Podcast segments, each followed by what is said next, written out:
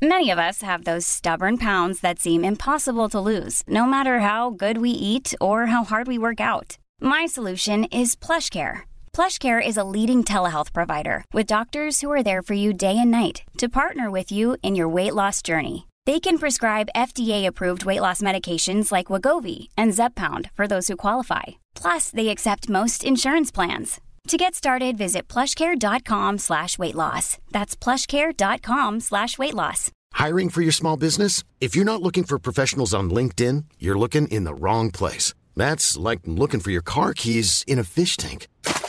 LinkedIn helps you hire professionals you can't find anywhere else, even those who aren't actively searching for a new job but might be open to the perfect role. In a given month, over 70% of LinkedIn users don't even visit other leading job sites. So start looking in the right place. With LinkedIn, you can hire professionals like a professional. Post your free job on linkedin.com slash people today. Aujourd'hui, au Technopreneur, ben, on parle de cybersécurité, on parle du phénomène Palswell, dans un jeu d'ordinateur extraordinaire. Ah non, on va en jaser tantôt. Et on, aussi, on vous fait un topo sur les téléphones cellulaires les plus vendus ever. Donc, euh, ben, bienvenue au Technopreneur.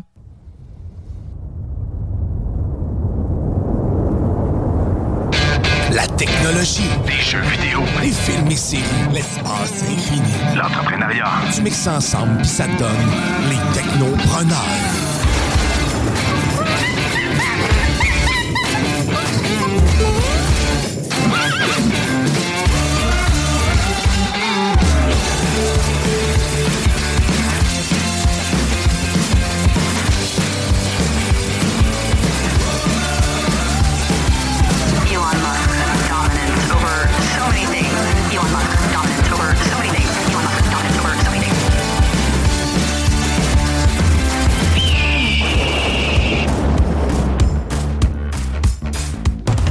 Vous êtes sur les ondes du 96.9, votre alternative radiophonique, et vous écoutez les Technopreneurs. Et oui, c'est votre émission référence en matière de technologie sur les ondes de CJMD.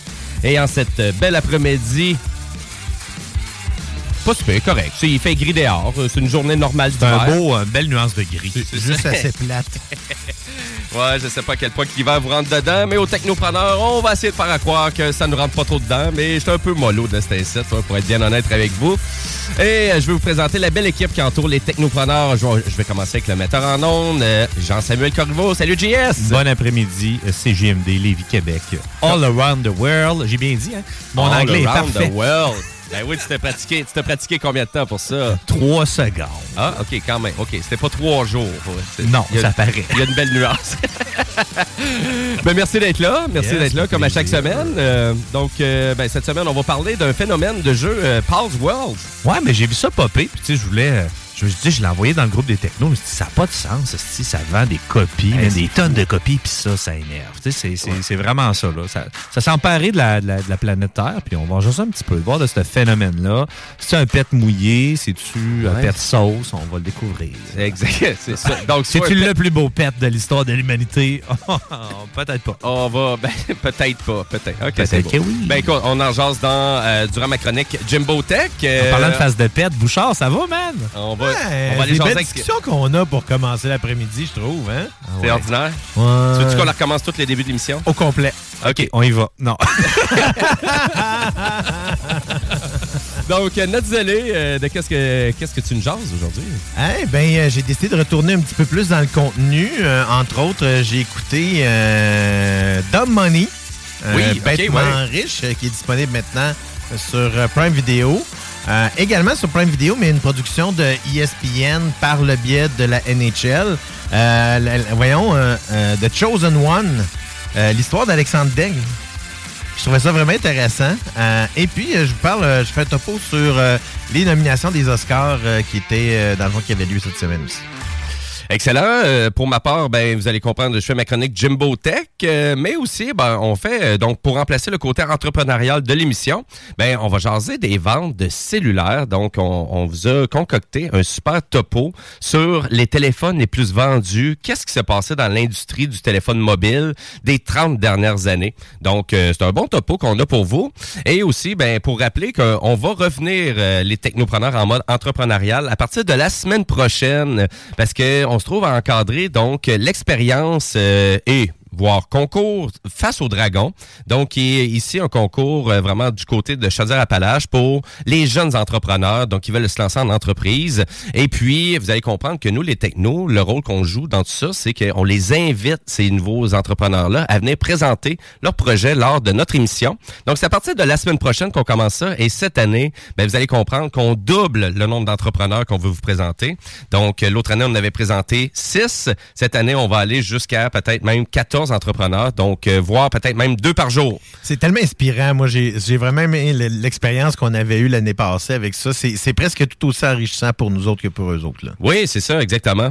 Et puis, euh, vous allez comprendre aussi qu'à chaque dimanche, ben, c'est le fameux bingo de CJMD. Donc, euh, c'est à 15h cet après-midi. Au total, euh, 3000 dollars au total euh, en prix qu'on fait tirer. À 11,75 une carte à jouer. Pas trop dispendieux. Si vous voulez la payer moins cher, votre carte à jouer, ben venez ici, euh, directement à la station de CJMD euh, pour acheter vos cartes. On est présent sur place, donc euh, gênez-vous pas. Chante-tu bien Chico, pareil? hein? Ben oui, puis en plus, on a entendu son... euh, ouais, c'est... Ils, ils chantent tellement bien quand on baisse le son. Là. C'est parfait. Tellement juste une blonde qui fait des cours de chant. Je pense que c'est ça qu'elle a besoin. Oh là là. Ouais, Et si vous avez une question pour nous tout au long de l'émission, ben gênez-vous pas, vous pouvez aller sur notre page Facebook Les Technopreneurs ou si vous voulez nous texter un bon vieux texto, un bon vieux SMS, ben c'est le 418 903 5969 418 903 5969. Donc euh, en lien avec tout ça, on a un beau gros show bien chargé pour vous et on commence ça en actualité technologique.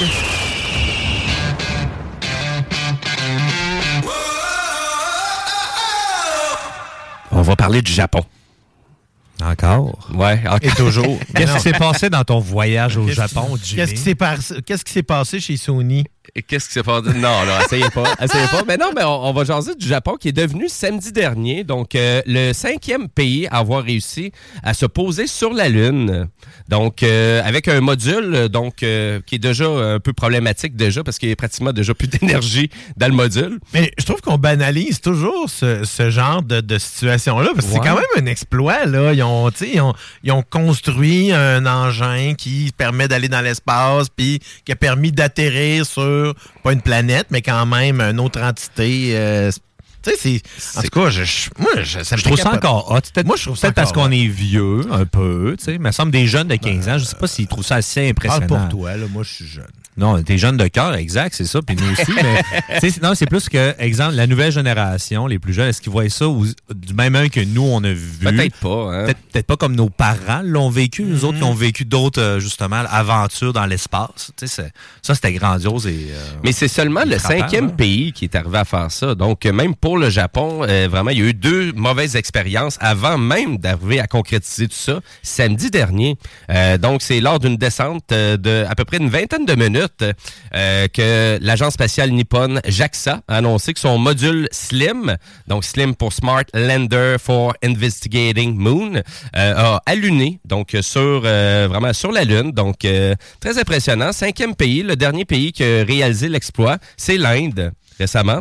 Donc l'autre année qui ont réussi ça. Donc c'est tout récent encore, hein, vraiment pour plusieurs euh, pour plusieurs pays cette conquête de la lune. Mais c'est très onéreux déjà là en partant. Oui. Et puis, tu sais, euh, l'Inde, ça fait pas si longtemps que ça qu'ils ont la capacité technologique et financière pour faire ce genre de, de- d'expédition-là. là. Exact. Puis il faut comprendre que les Américains, ben ça fait quand même 50 ans hein, les premiers pas sur la lune. Euh, donc puis on s'entend que là ça vient de revenir aussi d'actualité parce que on relance tout ça aussi du côté de la NASA et du côté de la conquête euh, vers la lune. Donc avec le projet Artemis. Oui. Donc euh, là on s'entend que c'était 2000 euh, 2025 septembre 2025. On a déjà prolongé euh, donc les, ben, finalement, les, les dates. Ça pourrait aller jusqu'en 2027 potentiellement. Ouais, ben on annonce 2026, donc euh, septembre 2026, euh, mais on c'est exactement ça. Donc euh, toujours le projet est toujours là. Euh, et puis il faut comprendre aussi que tu sais l- toutes les agences spatiales un peu partout sur la planète,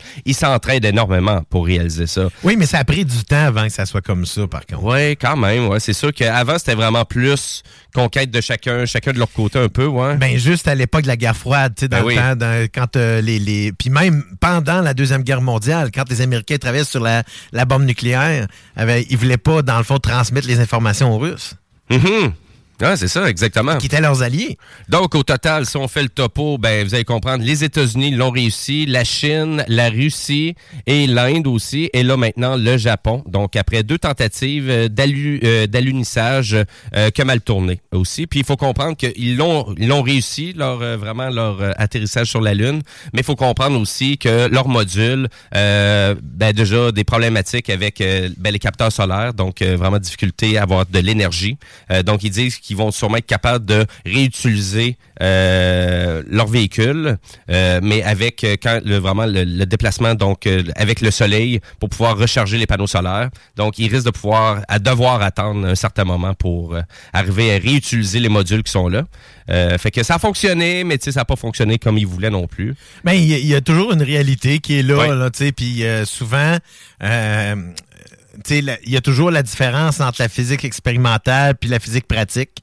C'est que l'expérimentation à un moment donné, on doit le pratiquer. C'est souvent dans la pratique qu'on s'aperçoit que ben, il y a une réalité, il y a un défaut, il y a quelque chose qu'on n'avait pas pensé. C'est normal. Oui, c'est ça, exactement. Euh, parce que je crois que c'est ça, c'est un des euh, le deuxième qu'ils ont lancé qui s'est complètement désintégré en rentrant dans l'atmosphère terrestre. Donc euh, tu Lunaire, tu sais? Euh, non, c'est ça ici, c'est ça que je veux annoncer. Son alunisseur Peregrine avait été volontairement détruit, probablement désintégré en rentrant dans l'atmosphère terrestre avant d'atteindre son objectif. Ok. Donc euh, voilà. Donc on voit c'est encore euh, vraiment un combat technologique un Oui. peu là. Ce qui est vraiment- impressionnant dans, ce- dans Ouais. cet événement-là, c'est que c'est la précision. Ouais. C'est à plus d'une centaine de mètres. D'habitude, ils parlent environ quasiment euh, 100 kilomètres d'habitude la précision. Donc, c'est vraiment là qu'ils sont allés chercher le, le, le- le pinpoint de la technologie, les Japonais. tu sais. Le reste, il y a peut-être un peu fail, là, mais quand même, ça, cet élément-là, là, l'auto-targeting à une précision d'une centaine de mètres, chapeau. Là, tu sais, ça s'est ça s'est jamais fait Mhm. comme ça. là. Donc, euh, voilà pour la première actualité de l'émission. Euh, je veux rappeler à nos auditeurs aussi qu'il y a la chaîne YouTube de CJMD qui existe, où il y a des segments de nos émissions qui sont disponibles, des segments aussi de plusieurs émissions, voire même des performances musicales. Euh, la chaîne YouTube de CJMD, vous allez comprendre, c'est gratuit. Allez vous abonner, vous allez avoir donc les notifications de toutes les nouveautés qui sont disponibles. Donc, euh, ben voilà, je veux juste euh, motiver euh, ben, nos auditeurs à aller nous encourager sur YouTube. Et là-dessus, ben, on change de sujet, puis on s'en va discuter avec le zélé. Bouchard, dans le rôle du zélé de la télé. salut les gars, faut que je parle de. En fait, j'ai vient de. J'écoute pas beaucoup de séries documentaires normalement, mais j'ai découvert sur Netflix. Hey! Et là, t'as as du beau contenu pour nous aujourd'hui, donc avec un fil, un film, excusez, Un fil, un fil. euh, Euh, Un beau Salut fil Phil, comment ça va? euh, Donc c'est Dom Money que tu voulais nous euh, jaser. Oui, entre autres, euh, Dom Money, euh, bêtement riche euh, dans sa version française, euh, euh, qui est disponible maintenant sur Prime Video, euh, qui est qui, euh, un film qui, à l'origine, euh, a été poussé pour euh, aller directement sur la plateforme, et finalement est sorti au cinéma. Euh, et là, maintenant, est disponible euh, sur Prime Video parce que c'est quand même une production de. C'est une coproduction d'Amazon. là. OK. Euh, ce qui est. Puis, euh, quand je parle coproduction, c'est que la, la compagnie de production originale, ben c'est la compagnie de production de Seth Rogen qui, d'ailleurs, joue euh, un des euh, un des rôles principaux euh, dans le film. On a Paul Dano qui, euh, dans le fond, euh, euh, joue aussi un des personnages principaux qui est Keith Gill, alias Roaring Kitty. Euh, on a euh, Pete Davidson, Vin- Vincent D'Onofrio, euh, America Ferrera, Nick Offerman, euh, Nick Offerman, euh, et qui est excellent encore là dans, dans, presque dans tous ses rôles qu'il fait. Là. Sébastien Stan. On voit qu'on on, on commence à reconnaître un peu la même gang qu'on a vu entre autres dans Pam and Tommy. Euh, et euh, évidemment, le genre qu'on a, euh, c'est un peu aussi le genre qu'on a retrouvé dans la série Tyson sur, dans le fond, Mike Tyson, la mini-série. En fait, c'est parce que c'est Craig Gillespie qui est derrière tout ça.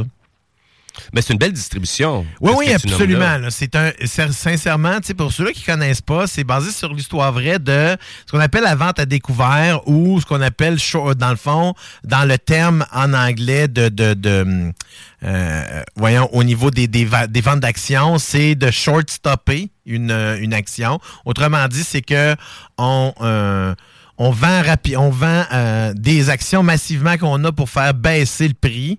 Puis là, la compagnie, mettons une firme de, de, de vente, vont racheter après ça les mêmes actions beaucoup moins chères.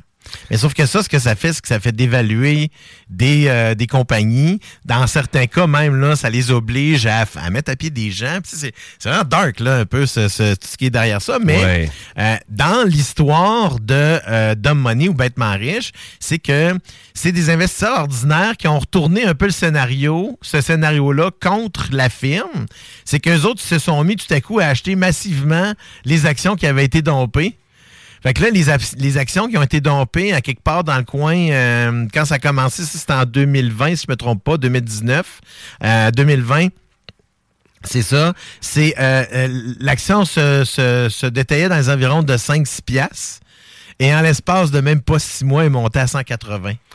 Ben là, à vrai dire, on parle des actions de GameStop. GameStop. Euh, Et puis GameStop, ben, tu sais, nous, on l'a tout suivi, cette histoire-là, Oui. aux technopreneurs, parce que, tu sais, vous le savez, c'est c'est la 290e émission des technopreneurs euh, cette semaine. Donc, c'est un sujet qu'on a couvert à plusieurs, à plusieurs reprises. Oui, on en a parlé pas autant. On a parlé du film, on a parlé de l'histoire réelle qui est en arrière de tout ça. Parce que ça. GameStop, pourquoi ça nous parlait, nous autres, aux technopreneurs? Ben, c'est parce que c'est une compagnie qui vend des jeux vidéo, puis c'est une compagnie d'échange de jeux vidéo. Fait que c'est un peu particulier en plus que ça soit tombé là-dessus. Mais c'est vraiment un concours de circonstances, là. Parce que, tu sais, c'est... euh, euh, et puis ça, c'est une communauté, euh, dans le fond, qui était, qui existait sur YouTube et sur Reddit, entre autres. Reddit, là, ceux-là qui savent pas c'est quoi, c'est ce qu'on appelait avant là, les forums, là. Tu sais, où est-ce que les gens discutent, là. Ouais. Ça, ça peut vous donner une idée, là. Les forums Reddit, là, c'est pas mal une application de forum où est-ce que les gens discutent de toutes sortes d'affaires. Oui, absolument. Ah, puis ça crée des mouvements. Oui, exactement. Puis là, c'est ça, ça a été vraiment. Puis ce qui est particulier, c'est que Vincent Gill, euh, qui est euh, Roaring Kitty, ben lui, là, dans le fond, euh, Keith Gill, justement, c'est qu'il a comme parti ce mouvement-là parce qu'il a vu, il a vu ça venir. Puis il dit, puis lui a décidé d'investir tout ce qu'il avait. Là. Il avait 50 000 piastres, là. Il a investi 50 000 piastres, c'était toutes ses économies. Puis encore même après tout ce qui s'est passé, parce qu'après toute cette histoire-là, il y a eu des... voyons, euh, il y a eu des... des euh, une, une commission euh, publique aux États-Unis pour savoir qu'est-ce qui s'était passé avec ça. Lui, quand il a témoigné, mais il a dit... À la fin, il a dit... I still love the stock. Puis, euh, il en, dans le fond, il en a gardé. Puis encore aujourd'hui, l'action joue encore beaucoup. Donc, euh, mais tu sais, on voit toute l'histoire parce que ce qui, est- ce qui est intéressant malgré dans tout ça, c'est qu'on a Sébastien Stan encore là qui fait partie de toute la gang qu'on voit dans, dans plusieurs euh, euh, productions avec Seth Rogen maintenant, qui joue Vlad Tenev, qui était le propriétaire de euh, l'application Robinhood, qui servait à à tout le, à Monsieur tout le monde à, à pouvoir acheter des actions. Ah, OK, c'est beau. Et cette application-là, dans le fond, c'est qu'on s'est aperçu que par la suite, ben c'était la. Parce que tu sais, c'était toute une, une question de. Il y avait une firme, dans le fond, la firme du, de, de, de, de Gabe Plotkin, qui je me rappelle pas si c'était quoi le nom de la firme, qui est jouée par Seth Rogen dans le film. Elle, elle misait sur, tu sais, sur la démesure de GameStop. Mais il y avait une firme qui, elle, visait, euh, misait sur la démesure de cette firme-là. En plus. Ben oui. OK. Fait que là, dans le Oh. fond, c'est c'est ça. Parce que dans fond, eux autres, il y avait des actions dans la firme qui étaient là. Fait que donc, c'est comme toute une chaîne qui s'est faite. Et bizarrement, à un moment donné, il y a eu un moment où est-ce que sur l'application, qui était qu'on s'est aperçu qu'il y avait des, euh, dans le fond, des, des, des, des intérêts qui étaient détenus par justement la firme qui était, qui avait les intérêts sur l'autre firme, ben elle, euh, c'est elle qui, c'est eux autres qui, qui ont décidé à un moment donné d'empêcher d'acheter des actions. Donc là, l'achat d'actions était plus disponible. On pouvait juste les vendre. C'est malade pareil parce que depuis 2005, là, mettons, début des années 2000, l'action variait entre genre 2 dollars puis mettons 20 pièces, stable jusqu'en 2022. Fait que pendant 20 ans à peu près, l'action n'a presque pas bougé. Puis depuis qu'ils ont fait ce crash-là, l'action, elle a jamais rebaissé en bas du 14 pièces qui était le top qu'elle avait été à peu près. Fait que tu sais, ça a comme aidé. C'est niaiseux. là, mais c'était- Ben, ça, donne- crosse-là, ça, ça l'a a un redonné re- du capital, souffle, dans- de la capitalisation boursière à une compagnie qui. Puis tu sais, c'est ça que ce que dans le fond, euh, euh, ce que le, le, le, le, le- le personnage principal, qui est Keith Gill, s'apercevait, c'est que lui, les compagnies, ils disaient, ben, les gens s'en vont tous sur le numérique maintenant. Ils vont, ils consomment plus des, produits physiques. C'est ça qu'on voit aller là-dedans. C'est- très d'actualité dans le contexte parce que là, on sait que 2024, euh, ben là, c'est le retrait dans les Best Buy, euh, dans les Walmart de, presque tous les, médias physiques. Donc, c'est, je trouvais ça, je trouve, je trouve c'est intéressant qu'on sorte ce film-là maintenant dans un contexte où est-ce que justement, il quelques années, on disait déjà que c'était une business qui était morte mais qui était pas encore morte. Puis GameStop, c'est pas mort encore. Là. Ben non, c'est ça, exactement. Puis, tu sais, c'est parce que c'est sûr qu'on voyait pas un futur brillant, tu sais, là, vraiment qui était pour euh, briller, tu sais. Non, ils vont pas exploser. Ils vont pas, il va pas plein de, boutiques qui vont réouvrir tout à coup. Là. ça. Mais ils sont encore là. Ben oui, c'est ça, exactement. Donc, euh, vraiment basé sur l'histoire vraie, beaucoup de détails, donc pour comprendre tout ce qui s'est passé. Donc, euh, Flamand, de qu'est-ce que je comprends, tu recommandes ça? là? Absolument. Là. Si, si ça vous intéresse un peu l'histoire, puis vous aimez en plus, parce que tu sais, il y a, a l'aspect qui est là-dedans, qui est intéressant. Il y a Pete Davidson qui, euh, euh, qui fait un peu euh, aussi office de, de, de bouffon du village, on pourrait dire. Là. Mais c'est vraiment intéressant de voir toutes les. on- oui, c'est romancé, mais c'est justement comme on, on vous a parlé, on l'a suivi beaucoup, toute la saga aux, aux technopreneurs. C'est que c'est très proche de ce que c'était en réalité, puis euh, on le voit de cette façon-là. Ça vaut vraiment la peine. C'est disponible sur Prime Video. Profitez-en. C'est un, c'est un 1h45, un petit peu moins que 2 heures. Ça s'écoute très, très bien. Dom Money. Ben, certain, je vais aller écouter ça. Merci de la recommandation. Absolument. Et également disponible sur Prime Video, mais qui est une production, euh, par contre, de ESPN, comme je parle par le biais de, euh, dans le fond, de la NHL. Ça s'appelle Chosen One. Et c'est l'histoire d'Alexandre Daigle. Euh, pour ceux qui ne savent pas c'est qui Alexandre Daigle, là, euh, tu sais, je vais, je, vais, je vais y aller. On recule, on recule un on, petit peu. là. on recule, dans le fond, c'est que c'est un joueur de hockey qui est québécois, qui est né en 1975, euh, dans le fond, de Laval. C'est un ailier gauche euh, qui, euh, dans le fond, euh, était euh, vu euh, au début des années 90 comme étant euh, le, euh, un, le le Wayne Gretzky, dans le fond, la nouvelle version de, de ce qu'était un joueur étoile. Et en effet, parce que dans le fond, je pense que c'est, je me trompe pas, c'est à sa dernière joue- sa dernière saison dans la LHJMQ, il a fait 50 buts pour un total d'au-dessus de 100 points, ce qui est quand même intéressant. Euh, il a été repêché à l'époque, on parle de 93, euh, dans le fond, par les sénateurs d'Ottawa qui entraient dans la, dans la Ligue nationale. Donc, il n'y avait pas une grosse, grosse équipe. Alors, on, on, on, on amène, puis là, ce qui est intéressant, c'est que c'est lui qui est là. là. Sais, on parle souvent des documentaires sur euh, des joueurs de hockey. On va parler d'eux autres, mais tu sais, sont pas là, tu sais, sont, sont... mais là, lui, il est là, puis il témoigne tout le long, puis il, il voit des images d'archives, puis là, ils, ils font une entrevue avec lui. Fait que je trouvais ça vraiment, je trouve ça vraiment intéressant. C'est cool d'avoir le point de vue de la personne concernée aussi. là. ça rajoute une autre couche. Oui, puis tu sais, il parce qu'il y, a- tu sais, il y, a- il y a eu des rumeurs à un moment donné que, tu sais, il y aurait, euh, euh, voyons, il y aurait sorti avec euh, Madonna. Mais euh, dans le fond, ils disent comme euh, il dit comme euh, il dit il n'y a pas de Facebook, il n'y avait pas de, de, de photos de même, ben il dit je suis pas obligé d'en parler. Il a été le boy toy à Madonna. Ah, ben. Hey, un autre, euh, vraiment, ju- juste un petit fait cocasse sur Madonna, c'est que vraiment, sa mère, c'est une Québécoise. Oui, absolument. Elle, elle s'appelle Louise Fortin. Oui.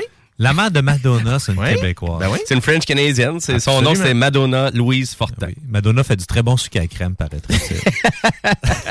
Mais euh, donc, c'est ça, c'est que euh, malheureusement, ou heureusement, en tout cas, malheureusement pour lui, euh, sa carrière a, euh, dans le fond, s'est effondrée assez rapidement. Euh, Il y a plusieurs raisons, puis on le voit un peu, euh, dans le fond, on l'explique dans le documentaire, puis lui, il donne son point de vue aussi sur tout ça. Puis on voit un peu ce que, ce que des choses qui se sont passées par la suite qui ont aidé que qui ont aidé que, que dans le fond euh, euh, qui ont aidé le- le- le- des joueurs comme, entre autres, Sidney Crosby à bien commencer sa carrière dans la Ligue nationale. Fait Alexandre Degg, dans le fond, euh, qui euh, a joué pour le Régent 3L qu'on appelait le 3L de Laval, Lanaudière, Laurentide, là. OK, de la, la LHJMQ de l'époque qui n'existe plus maintenant. Euh, et puis, euh, dans le fond, repêché et il signe un contrat pour quatre ans 14 millions de dollars. On parle de 1993. C'était énorme. Deux ans auparavant, t'avais- on avait Eric Lindros qui avait signé un contrat relativement similaire, mais il avait refusé de jouer pour les Nordiques. Ben oui. Il s'était re- dans le fond, il s'était retrouvé avec euh, les Flyers de Philadelphie. Euh, ça recule, ça recule dans le temps, mais c'était énorme en 93 pour une recrue. Il avait jamais mis, il avait jamais donné un seul coup de patin dans la Ligue nationale. là. C'est ça. C'était quand même, mais il était perçu comme étant, euh, dans le fond. euh, Puis, il y a eu, par la suite, un peu à cause de ça, une clause maintenant qui a été ajoutée dans la Ligue nationale et on l'a appelé, on, on l'a peu, on l'a peu su- surnommé euh, euh, dans le fond la clause Alexandre c'est que il y a un plafond salarial pour les recrues maintenant. C'est, je pense, que c'est dans le coin d'un million. Euh, OK. quelque chose comme ça.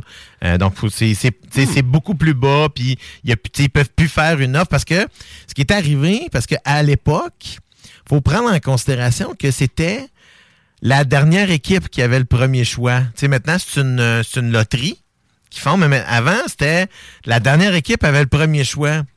Fait que là, tu avais, dans le fond, euh, des équipes qui se battaient quasiment pour essayer de, de l'avoir lui, là.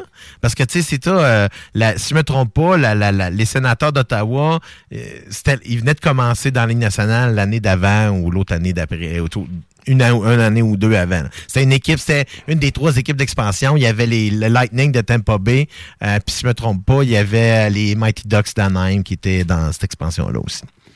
Ça se fait bien. Donc, euh, The Chosen One, euh, donc c'est disponible sur... Oui, c'est disponible sur. euh, c'est également disponible sur euh, Prime Video. Évidemment, Euh, il y a des sections qui sont en français parce que quand on le voit parler avec son père, euh, mais la plupart se, se déroulent en anglais. Euh, Puis là, on voit où est-ce qu'il est rendu euh, maintenant. Euh, donc, c'est vraiment intéressant aussi de- de- d'apprendre un peu plus sur lui. Là. Euh, euh, je vous dis, tu sais, je... Il est un DJ à Laval, Oui, c'est ça exactement.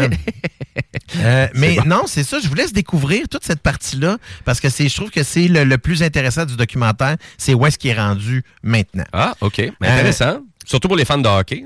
Euh, oui et non. Ouais. C'est plus, je dirais, si vous êtes fan de documentaire, point à la ligne, c'est vraiment bien fait. là. C'est un documentaire qui est bien construit. Il y a une bonne recherche qui a été faite là-dessus. La journaliste qui est derrière tout ça, elle a bien structuré son histoire. Vraiment, là, tu sais, c'est le genre de, c'est genre de truc là, qui, qui, tu sais, c'est une heure. Là, fait que ça se dé- ça s'écoute super bien. C'est pas trop long, c'est pas lourd. Tu sais, c'est là, c'est ça. À un moment donné, on le voit parce que tu sais, au début, il montre toutes les affaires qui sont cool. Puis là, tu le vois, ok, là, là, vous montrez toutes les affaires qui sont le fun. Là, la merde s'en vient. Là.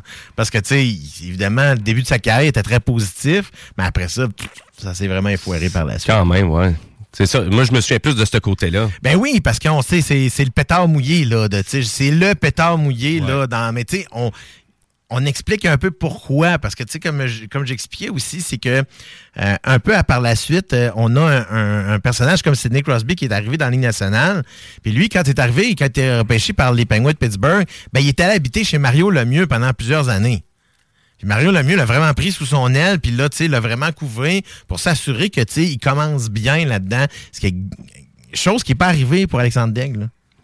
Donc, ça a changé. Ça a changé complètement la, la Ligue nationale la de hockey. là. mentalité a changé beaucoup, beaucoup, et pour le mieux dans certains cas. Intéressant. Oui, en effet. Vraiment. C'est rare que tu jases de ça. Donc, euh, je trouve ça intéressant que tu vois un peu euh, en dehors de, de, de qu'est-ce que tu consommes. Un peu Oui, absolument. Puis c'est Ouais. un peu un peu hasard dans le contexte parce que je me cherchais du contenu euh, parce que c'était ma chronique que je voulais plus parler un peu de contenu cette semaine. Mm-hmm. Puis ça faisait longtemps que j'en avais pas parlé. Mais je voulais terminer par contre ma chronique en vous parlant de, de la- nomination des Oscars qui s'est fait cette semaine. Ah oui, c'est vrai, oui. Parce qu'évidemment, là, là, tout, tout est chamboulé, là, à cause de.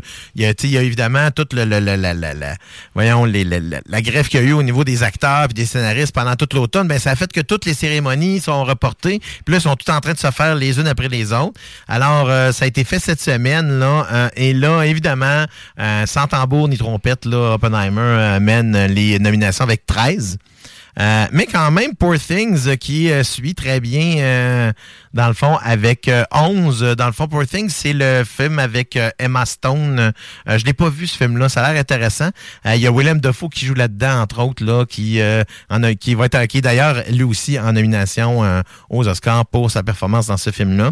Euh, Killers of the Flower Moon en a 10. euh, et Barbie, euh, dans le fond, ferme le bal avec euh, 8. Quand même, pour Barbie. Ça, ça me surprend. Pour les Oscars, Ben non, mais c'est parce que moi, ce que je trouve particulier, ce que je trouve vraiment triste, parce que, tu sais, Greta Gerwig, elle a écrit un scénario original, mais ils l'ont mis dans un scénario adapté. Ah, OK. C'est juste parce que c'est bar- c'est adapté de Barbie. C'est inspiré de, mais- Mais tu sais, c'est inspiré d'une poupée, mais il n'y a rien. Tout est original. Ça, j'ai trouvé ça vraiment triste parce Mm. qu'elle n'est pas dans la bonne catégorie. Puis elle ne va pas gagner à cause de ça. Ouais. Ça, je trouve ça vraiment, je trouve ça dommage. Parce que je pense que, tu sais, au niveau du scénario, on pourra donner ça à Barbie, c'est qui est original. Tu sais, je, je- même si moi, le film me parle pas vraiment, le scénario lui-même est original. On, on- on va chercher quelque chose de différent. On amène une vision différente aussi. Ah, tu l'as écouté, Barbie? En partie, parce Ouais. que malheureusement, tu sais, je, je, je- j'ai d'autres choses à faire, mais je veux essayer de, tu sais, fait que là, je l'ai écouté par moment. Ouais. Puis je trouve que, tu sais, bon, peut-être un petit, j'étais un petit peu trop rude dessus, mais ça me parle pas pareil. Tu comprends-tu? Faut que tu l'écoutes en mode Barbie, là. T'as pas le choix. Ouais, mais non. Oui, que- torse nu dans ton divan, prends-toi pour Ken, mets-toi belle, là, puis tu vas voir, tu vas aimer ça. Les autres qui euh, vont, euh, dans le fond, qui euh, et là, on, on va avoir, euh, évidemment, tous les films que je vous ai dit sont en compétition pour meilleur film de l'année. Euh, et ceux-là qui vont l'être aussi dans la compétition pour meilleur film de l'année, on a American, Fiction. Faut absolument vois ce film-là. Anatomy of a Fall, The Holdovers, Maestro, aussi que j'ai pas vu encore, que je dois voir. C'est avec, euh, évidemment, ben, Bradley Cooper. Past Lives et The Zone of Interest. Je suspecte grandement que Lily Gladstone va encore euh, probablement gagner l'Oscar meilleure actrice, euh, meilleure actrice de soutien euh, et potentiellement Emma Stone meilleure actrice euh, pour son rôle aussi. Je pense que ça va ressembler beaucoup à ce qu'on a vu là aux Golden Globes et voir là, au BAFTA qui s'en viennent aussi bientôt. BAFTA, c'est toujours c'est les British, euh, c'est en fait c'est les Oscars mais britanniques. Britannique, un petit ouais, c'est ça. Et là, tout ça, ça va être animé par Jimmy Kimmel et ça va être diffusé quand, les, Euh, les oui, Oscars? C'est au mois de mars? euh, oui, là, j'ai oublié. Ben oui, c'était tout. J'ai pas pris, j'ai pas pris la, la- la date de diffusion de ça. hein. Le dimanche 10 mars, donc Ouais, euh, tout de suite après les technos, vous allez pouvoir écouter les Oscars Ouais, le c'est 10 ça. de C'est mars. toujours, je fais de toute façon, tu sais, je l'avais fait au, euh, au Golden Globes. Je les écoute tout le temps maintenant, même si, hmm, en fait, j'écoute pas la cérémonie. Euh, j'écoute plus les, euh, dans le fond, euh, tu sais, je vais aller sur le fil X euh, pour avoir l'information. Je vais aller sur le Facebook, puis je vais avoir l'information au fur et à mesure qu'il va sortir. Parce que, tu sais, rendu là, là, euh, écouter des speeches, là, ça vient que c'est lourd un petit peu. Là. Ben, ça dépend à quel point. Moi, une fois de temps en temps, écouter ça, ça me dérange pas, mais tu sais, j'y suis pas toutes. Mais les Oscars, souvent, je trouve c'est intéressant. C'est quand même. euh, Mais c'est parce que je trouve que c'est complaisant. Je trouve que les, les tu sais, ça, c'est pas intéressant ce qu'ils ont à dire, ces gens-là, là. Non, non, c'est ça. Ça Ben, vient moins de chercher que les Video Games Awards, mettons. Même pas, même pas tant que ça. Dans le sens, je, je te dirais, ça aussi, dans, je veux dire, moi, je veux voir les gens qui gagnent, mais les speeches, j'en ai rien à foutre. Parce que, tu sais, c'est un peu, je trouve que c'est, tu sais, oui, je suis content qu'ils remercient des gens, pis tout ça. Puis ça, je- ça, je- j'en conviens. Sauf que, peut-être les Video Game Awards, c'est moins, euh, c'est moins péteux un peu. Mais tu sais, je trouve que justement, Ouais. les vedettes là, sont là, puis là, tu sais, les grosses piges, puis tu sais, euh, écoute, Robert De Niro va plus présenter à nulle part. À cause que, à chaque fois, il passe un speech, puis il arrête plus. mhm. Fait que, tu sais, c'est comme. Ouais, j'avais Tu dit. des mais, acteurs, là. mais je trouve ça bien qu'est-ce que t'apportes, euh, JS, avec les Video Games Awards, parce que moi, j'ai envie de dire que je pense que pour les Oscars, parce qu'ils cherchent tout le temps une façon de revamper un peu tout ça, aller rechercher plus de public.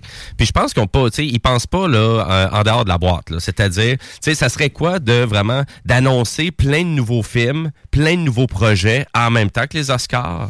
Ouais, mais c'est parce que les- c'est parce que c'est une entreprise. Ouais, c'est ça. Tu Mais c'est une organisation. C'est ça, ben, c'est une entreprise, Ouais. c'est une organisation, mais c'est une entreprise comme telle. Oui. Mais tu sais, les Golden Globes, là, c'est une organisation, c'est une entreprise aussi. Oui. Que, tu sais, elle a pas, dans le fond, les droits nécessairement pour faire ça. Puis là, puis il faut que tu penses que Oui. euh, dans le contexte des Oscars, ben c'est diffusé à ABC. Hein. Et c'est eux autres qui sont les, les actionnaires majoritaires euh, au niveau de la production. Mhm. Ce qui veut dire que est-ce qu'une autre compagnie vont vouloir, mettons, dire on va aller mettre un- une primeur à ABC d'un de nos films qu'on Ouais. devrait le mettre sur notre chaîne à nous autres? C'est ça qui est la particularité. Ben, c'est peut-être pour ça que ça stagne aussi dans l'évolution un peu de tout Mais ça. c'est parce qu'on est, à- on est à un stade là, présentement où est-ce que le. on- moi, je dis c'est le calme, le calme plat avant la tempête.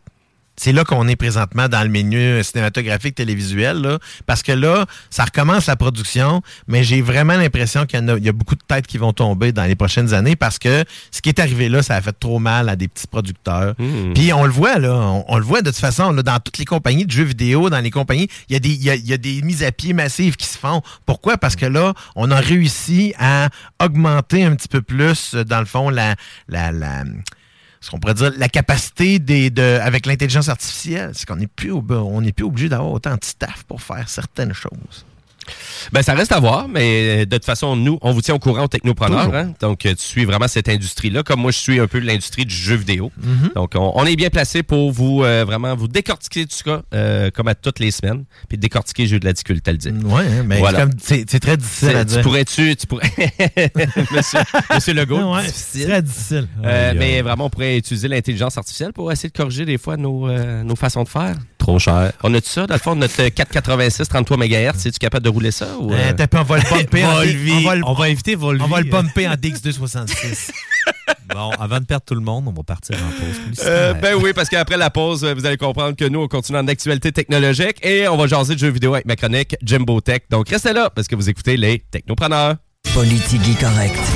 Ben, moi, moi, sur un dossier que j'aurais aimé qu'on puisse euh, peut-être euh, cuisiner un peu, c'était le troisième lien. T'sais, honnêtement, Ouais. le troisième lien, transport en commun uniquement, pour l'investissement qu'on va mettre, combien on va retirer de char, tant qu'à ça, paye l'autobus au monde un peu comme l'offrait. euh, J'ai bien aimé la candeur là-dessus, par exemple. Il a dit, écoutez, euh, nous autres, ce qu'on proposait, là, c'était avec un budget de trois personnes élues à l'Assemblée nationale seulement, on n'avait pas le bureau de projet.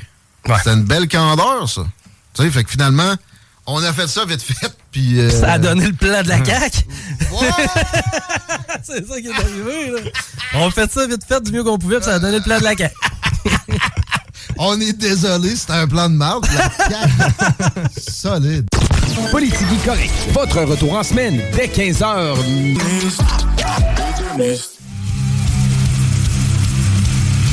Hey, what's up, Lévis? C'est Simji de Lancaster. Vous écoutez 96.9 CGMD.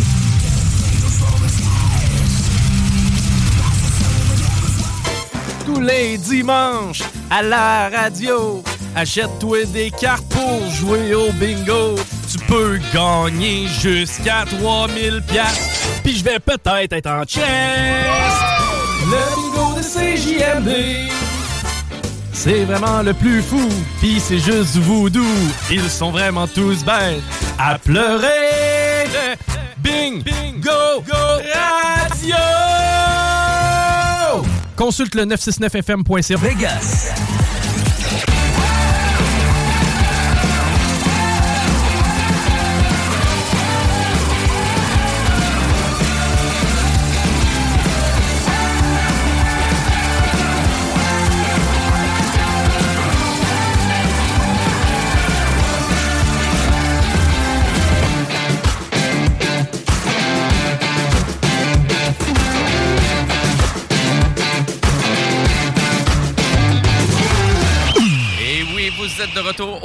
En ce 28 janvier 2024, les 13h43. Et nous, on est en onde jusqu'à 15h pour vous divertir, vous parler de technologie et vous parler de jeux vidéo parce qu'on s'en va là vraiment vers ma chronique Jimbo Tech. Euh, Je veux rappeler à nos auditeurs aussi que dimanche, c'est la journée du Seigneur, mais aussi c'est la journée du...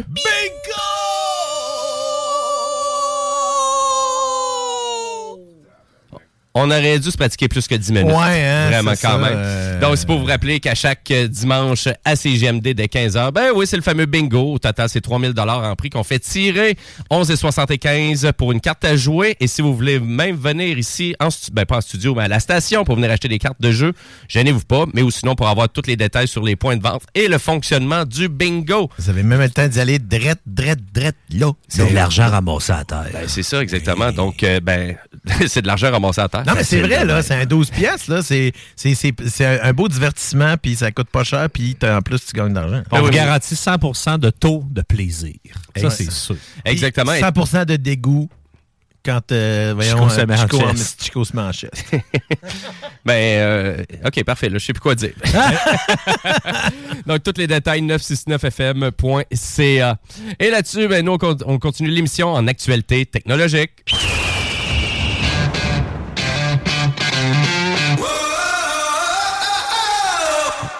Est-ce qu'on avait prédit la prochaine actualité ou pas?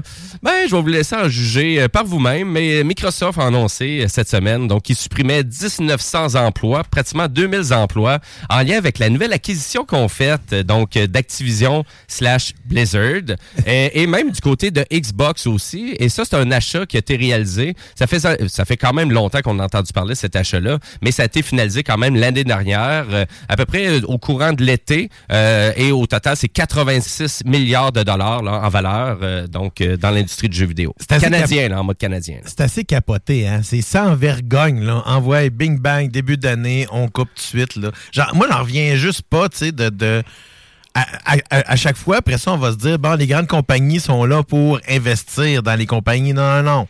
Ils font les acquisitions. C'est pas de l'investissement. C'est ça qu'on, tu sais, Ouais. je trouve que c'est deux choses différentes. Ben, à vrai dire, il y avait deux façons de voir les choses. Est-ce que Microsoft était pour aller chercher des grosses parts dans le marché du jeu vidéo comme ça, juste pour qu'ils vraiment réparer un peu les erreurs du passé? Parce que c'est, on s'entend que Microsoft, dans les dix dernières années, avec la Xbox et tout ce qui est du côté de Windows, ont investi tellement d'argent pour pas aller chercher des parts de marché qui étaient euh, vraiment qui étaient censés aller chercher. Donc, nécessairement, en allant acheter Activision Blizzard, c'était comme une façon de réparer les pots cassés et de vraiment s'assurer que cet investissement-là vraiment les propulsait à la troisième place, donc d'être euh, vraiment un monopole, donc euh, vraiment du côté des jeux vidéo. Oui, mais pendant combien de temps? Tu sais, quand tu t'acqui- t'a- t'acquiers une compagnie, là, cette compagnie-là s'est rendue là comment? Souvent avec le staff qu'elle a dedans, qui ont, qui ont travaillé sur des produits. Puis si tu mets une bonne, tu sais, une bonne partie de ton staff qui a travaillé sur des bons produits, mais qu'est-ce qui va arriver? Ils vont s'en aller travailler pour travailler d'autres compagnies. Ces autres compagnies, Ouais. ils risquent de te rattraper. C'est l'expression là, que tu sais, euh, comes and bite you in the ass, là, moi je pense que ça pourrait arriver que Mm. Microsoft regrette ce genre de, de geste-là. Oui, ben à vrai dire, ben faut comprendre qu'Activision, mais c'est comme tu dis, euh, Guillaume, tu as, raison de dire, parce qu'Activision Blizzard, c'est vraiment une compagnie qui ont bâti leur savoir-faire, tu sais, juste à l'interne, tu sais, vraiment, ils ont ajouté des divisions dans leur écosystème, mais ils n'ont pas été acheter des compagnies pour faire de eux une méga compagnie. Tu sais, Activision, c'est la plus vieille entité dans le marché du jeu vidéo qui existe encore. Tu sais, on comprend qu'on pouvait acheter des jeux sur Atari 2600 d'Activision, euh, et d'ailleurs qui étaient les meilleurs jeux pratiquement Ben sur oui. l'Atari 2600. Euh, et là, on recule quand même pas mal. Et là, actuellement, donc, euh, si vraiment il y a des gens, donc il y avait deux, euh, vraiment deux visions du côté de Microsoft, soit vraiment de devenir un grand, vraiment joueur dans le marché du jeu vidéo avec cette, euh, vraiment cette grosse transaction là, ou de vraiment tenter d'avoir tout ça, d'avoir tout cet écosystème-là et de vraiment révolutionner le marché du jeu vidéo. Mais là, avec une coupure de 2000 postes, vous allez comprendre que le but, c'était vraiment juste de prendre la place dans le marché du jeu vidéo pour aller chercher des sous, aller chercher des parts de marché. Et puis là, on décide de supprimer. Donc, euh, on supprime quoi? Ben, c'est environ 8% de l'ensemble de la division de jeux vidéo de Microsoft Gaming.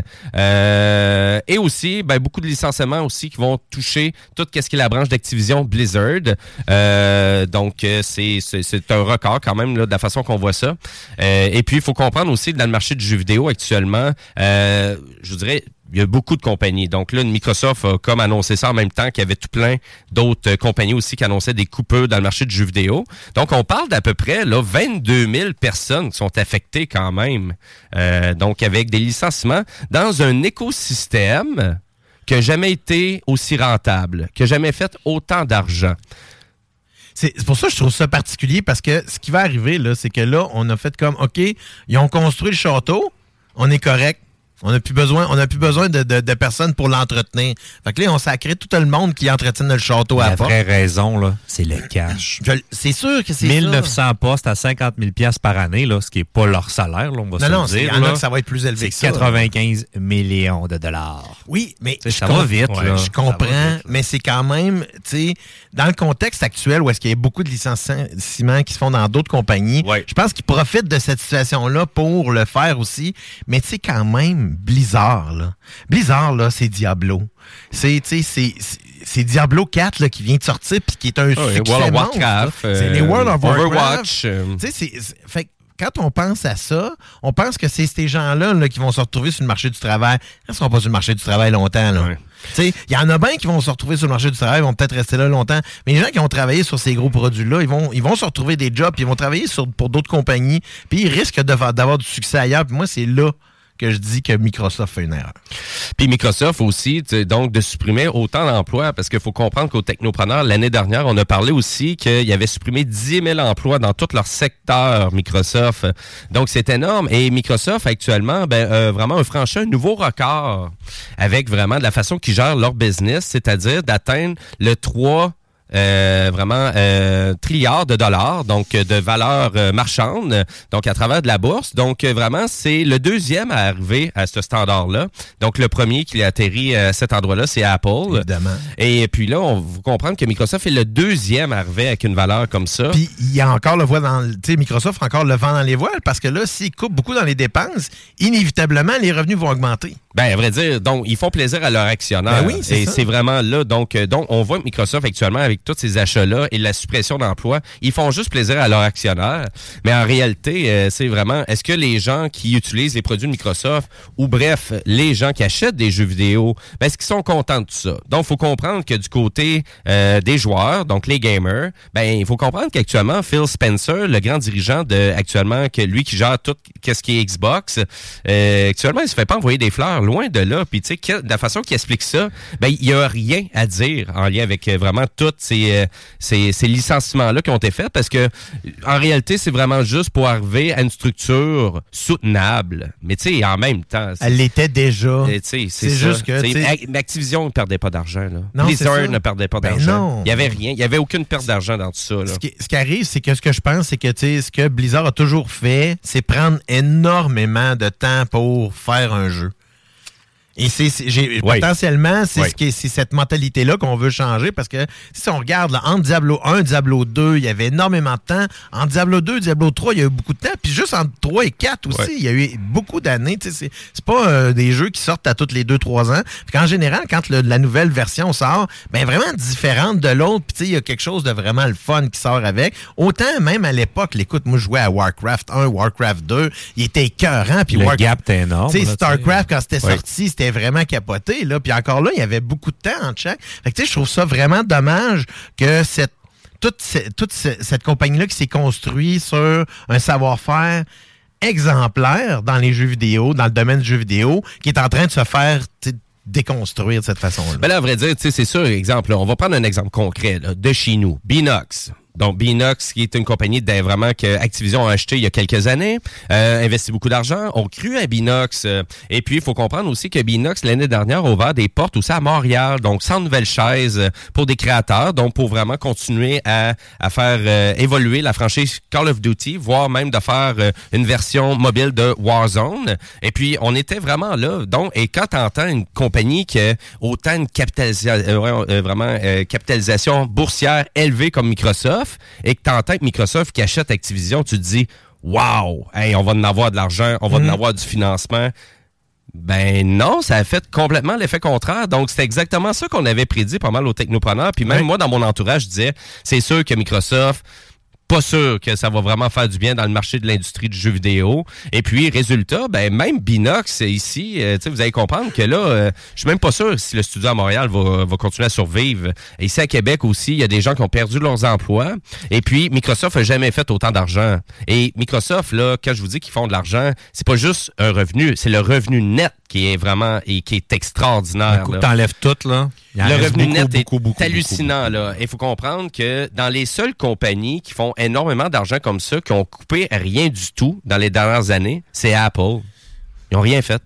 Il n'y a, rien- y a rien qui a changé du côté Mais c'est d'Apple. ça, mais eux autres, c'est parce que le succès soutenu des iPhones euh, puis euh, des- est là, puis il Mais tu as du succès, tu en fais beaucoup d'argent. Pourquoi tu irais couper dans qu'est-ce qui ça fonctionne bien? Tu sais, à un moment donné, c'est un, c'est un peu ça. Donc, Ouais, du côté de Microsoft, je pense qu'on on- on voit des technologies qui vont pouvoir les aider dans le développement du jeu. Mais il faut comprendre aussi que ça a été des échecs monumentaux aussi de Microsoft. Et là, je pense, exemple, au jeu Crackdown 3. Euh, Crackdown 3, c'est un jeu vraiment qui vient des studios de Microsoft et qu'on a décidé d'utiliser beaucoup d'intelligence, d'infos nuagiques pour propulser le jeu, pour rendre le jeu plus intelligent, pour rendre le jeu plus spectaculaire, avoir même à offrir des technologies visuelles dans le jeu qu'on n'avait jamais vu ailleurs. Et tout ça, ça a été annulé du jeu avant la date de sortie parce qu'il n'y a rien qui fonctionnait. Et les développeurs ont été obligés d'utiliser les technologies propriétaires de Microsoft pendant à peu près deux ans et demi et il n'y a rien qui fonctionnait. Et il n'y avait aucun soutien, même à l'interne. Donc, faut comprendre que Microsoft, qu'est-ce qu'ils disent, qu'est-ce qu'ils réalisent au final, c'est hey, c'est jour et la nuit, d'une certaine façon. Et là, là si vous comprenez, c'est exactement ça. Donc, est-ce que Microsoft, actuellement, pense vraiment que ces technologies d'intelligence artificielle vont pouvoir arriver à vraiment aider le développement des jeux à ce point-là dans les prochaines années? Sur le long terme, je dis pas dans 10 ans, mais le jeu vidéo, c'est quand même euh, vraiment, ça va vite, le marché Mais du C'est un jeu bon vidéo. outil de dépannage pour te permettre de euh, sauver du temps de travail. Exemple, tu as l'IA qui va te faire un, un, mettons, un- un- une zone d'un jeu. Et là, après ça, toi, tu es capable de faire autre chose. Puis après ça, tu fais le correctif final. Ça, c'est déjà utilisé. Puis c'est ce qui va aider beaucoup les compagnies. Mais si tu te bases juste sur ça, puis tu dis non, non, touche à rien. là. C'est c'est lui qui s'en occupe. Ben, ça marche pas. On là. commence dans tout ça. Donc, nécessairement, tu sais, dans- ça- donc, ça veut dire qu'il faut falloir que tu passes les prochaines années pour arriver à quelque chose. Dans 10 ans, on commence dans tout ça. Dans 10 ans, on en jasera d'où qu'on est rendu dans tout ça.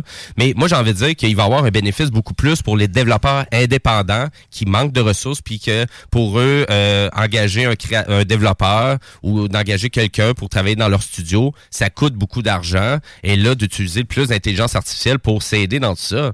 Mais euh, c'est quand même assez hallucinant. Donc, euh, comme vous pouvez voir, là, il n'y a rien vraiment de positif avec l'achat de Microsoft actuellement et d'Activision Blizzard. Euh, À part pour les on- actionnaires. on- on n'est pas là pour révolutionner le marché du jeu vidéo, puis on n'est pas là pour plaire non plus aux gamers.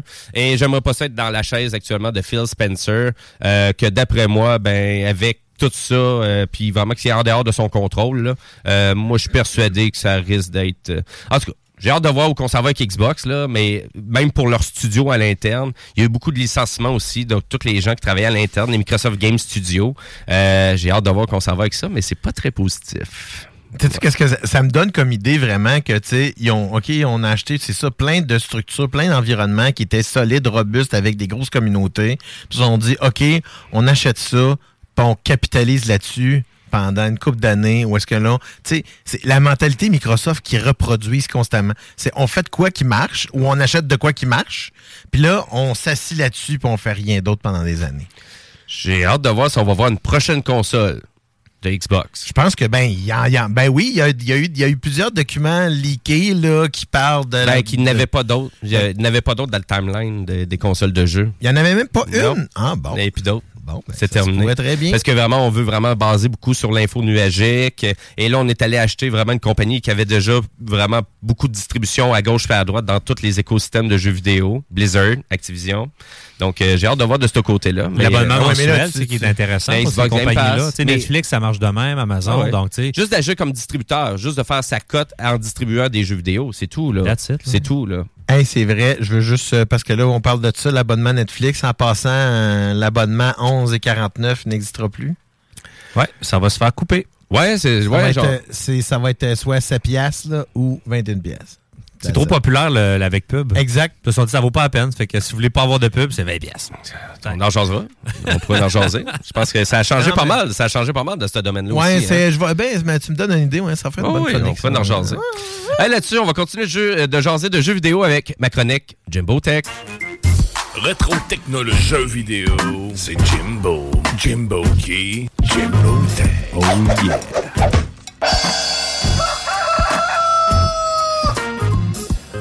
Précise, comme à chaque semaine, aucun poulet n'a été blessé. Exactement. Juste maltraité. Non plus. Euh, Les coups paraissent pas, ça compte pas? c'est ça. C'est ça. On, on le voit pas, le poulet. S'il n'y a pas de bleu, on est heureux. Euh, donc, euh, dans ma chronique Jimbo Tech, euh, ben, je veux parler d'un phénomène de jeux vidéo. Euh, comme on dirait à chaque année, à chaque début d'année, on dirait qu'il y a tout un phénomène, euh, un jeu vraiment là, qu'on n'avait pas prévu, mais qui devient très populaire. Donc, autant qu'on a déjà jasé de Pokémon Go, euh, autant que, écoutez, et là, on parle de Pal World, donc qui est un jeu euh, actuellement. Donc là, vous allez tout le temps voir. euh, je pense que peut-être certains gens ont entendu. Ouais, c'est comme un Pokémon avec des fusils, un Pokémon avec des Et guns. la violence. Euh, mais il faut comprendre que Pal World est en train actuellement Ready to pop the question? The jewelers at BlueNile.com have got sparkle down to a science with beautiful lab grown diamonds worthy of your most brilliant moments. Their lab grown diamonds are independently graded and guaranteed identical to natural diamonds, and they're ready to ship to your door. Go to BlueNile.com and use promo code LISTEN to get $50 off your purchase of $500 or more. That's code LISTEN at BlueNile.com for $50 off. BlueNile.com code LISTEN. Hey, I'm Ryan Reynolds. Recently, I asked Mint Mobile's legal team if big wireless companies are allowed to raise prices due to inflation. They said yes. And then when I asked if raising prices technically violates those onerous two year contracts, they said, What the f are you talking about, you insane Hollywood ass? So to recap, we're cutting the price of Mint Unlimited from $30 a month to just $15 a month. Give it a try at mintmobile.com slash switch. $45 upfront for three months plus taxes and fees. Promo for new customers for limited time. Unlimited more than 40 gigabytes per month. Slows. Full terms at mintmobile.com. d'attirer vraiment l'attention parce qu'on parle déjà de 6 millions de joueurs et joueuses euh, à l'intérieur de 4 jours. Et le créateur, euh, ben, la compagnie donc qui fait ce jeu-là, c'est Pocket Pair. Donc c'est une compagnie japonaise. Euh, et puis je vous dirais une compagnie japonaise qui copie un jeu japonais. C'est plus rare qu'on voit ça. Et pourquoi que je dis copier? Ben vous allez comprendre que c'est inspiré énormément du monde de Pokémon. Fait que bref, on en parle de Pal World. Oui, Hein? effectivement. Donc, faut comprendre que le jeu est sorti le 19 janvier dernier. Il est offert sur Steam, mais aussi disponible en Early Access du côté de Xbox et aussi disponible ben, gratuitement, donc pour ceux qui veulent essayer le jeu avec l'abonnement Xbox Game Pass. Euh, écoutez, c'est simple, c'est vraiment une ressemblance qui est vraiment à la Pokémon. Mais il faut comprendre que Pokémon, c'est une franchise quand même japonaise qui évolue pas rapidement. Donc, euh, j'ai envie de dire que dans qu'est-ce qu'on voit dans Pal Worlds, c'est peut-être un peu euh, l'évolution qu'on aurait aimé ça voir de Pokémon d'une certaine façon, mais peut-être pas avec des guns, avec des fusils, puis ce genre de trucs-là. Mais il y a plusieurs mécaniques dans le jeu qui sont intéressantes et qui, je pense, qu'ils vont chercher quand même l'attention de plusieurs joueurs. Mais on parle d'un jeu quand même qui est phénomène. Donc, on s'entend, c'est un jeu à l'ordinateur. Euh, des fois, l'ordinateur, il manque de gros jeux vidéo, là, j'ai envie de dire. Et là, d'une certaine façon, Pokémon à l'ordinateur, vous allez comprendre que Pokémon, c'est un jeu Nintendo qui est disponible sur la Switch ou sur mobile. Donc, des fois, des jeux qui ressemblent à des jeux qui sont pas atteignables pour les PC gamers, ben là, ça devient quand même des phénomènes assez rapidement. Euh, donc, c'est un jeu qui est disponible à peu près pour une quarantaine de dollars en début d'accès. Donc, ça, ça veut dire que le jeu peut être rempli encore de bugs, de mises à jour, euh, de trucs qui fonctionnent peut-être pas très bien. Et c'est la popularité d'un jeu comme ça. Donc, c'est rare qu'on voit un jeu euh, Exploser de même, là, comme ça, là, surtout qui est là. pas encore dans sa version finale. Et surtout, c'est un jeu japonais qui se trouve à copier quand même beaucoup euh, vraiment les intérêts d'un autre jeu d'une compagnie japonaise. Ça, souvent, c'est plus rare qu'on voit ça. Je vous dirais, souvent, on va voir des compagnies sud-coréennes ou des compagnies chinoises qui vont vraiment faire ce genre d'imitation-là. Voire américaine, même. Ben, je- on le voit moins. Pe- Peut-être pas autant copié. Parce que là, c'est une évidence. Là. C'est vraiment. Même les noms des, des, des pals euh, utilisent beaucoup euh, vraiment des dérivés.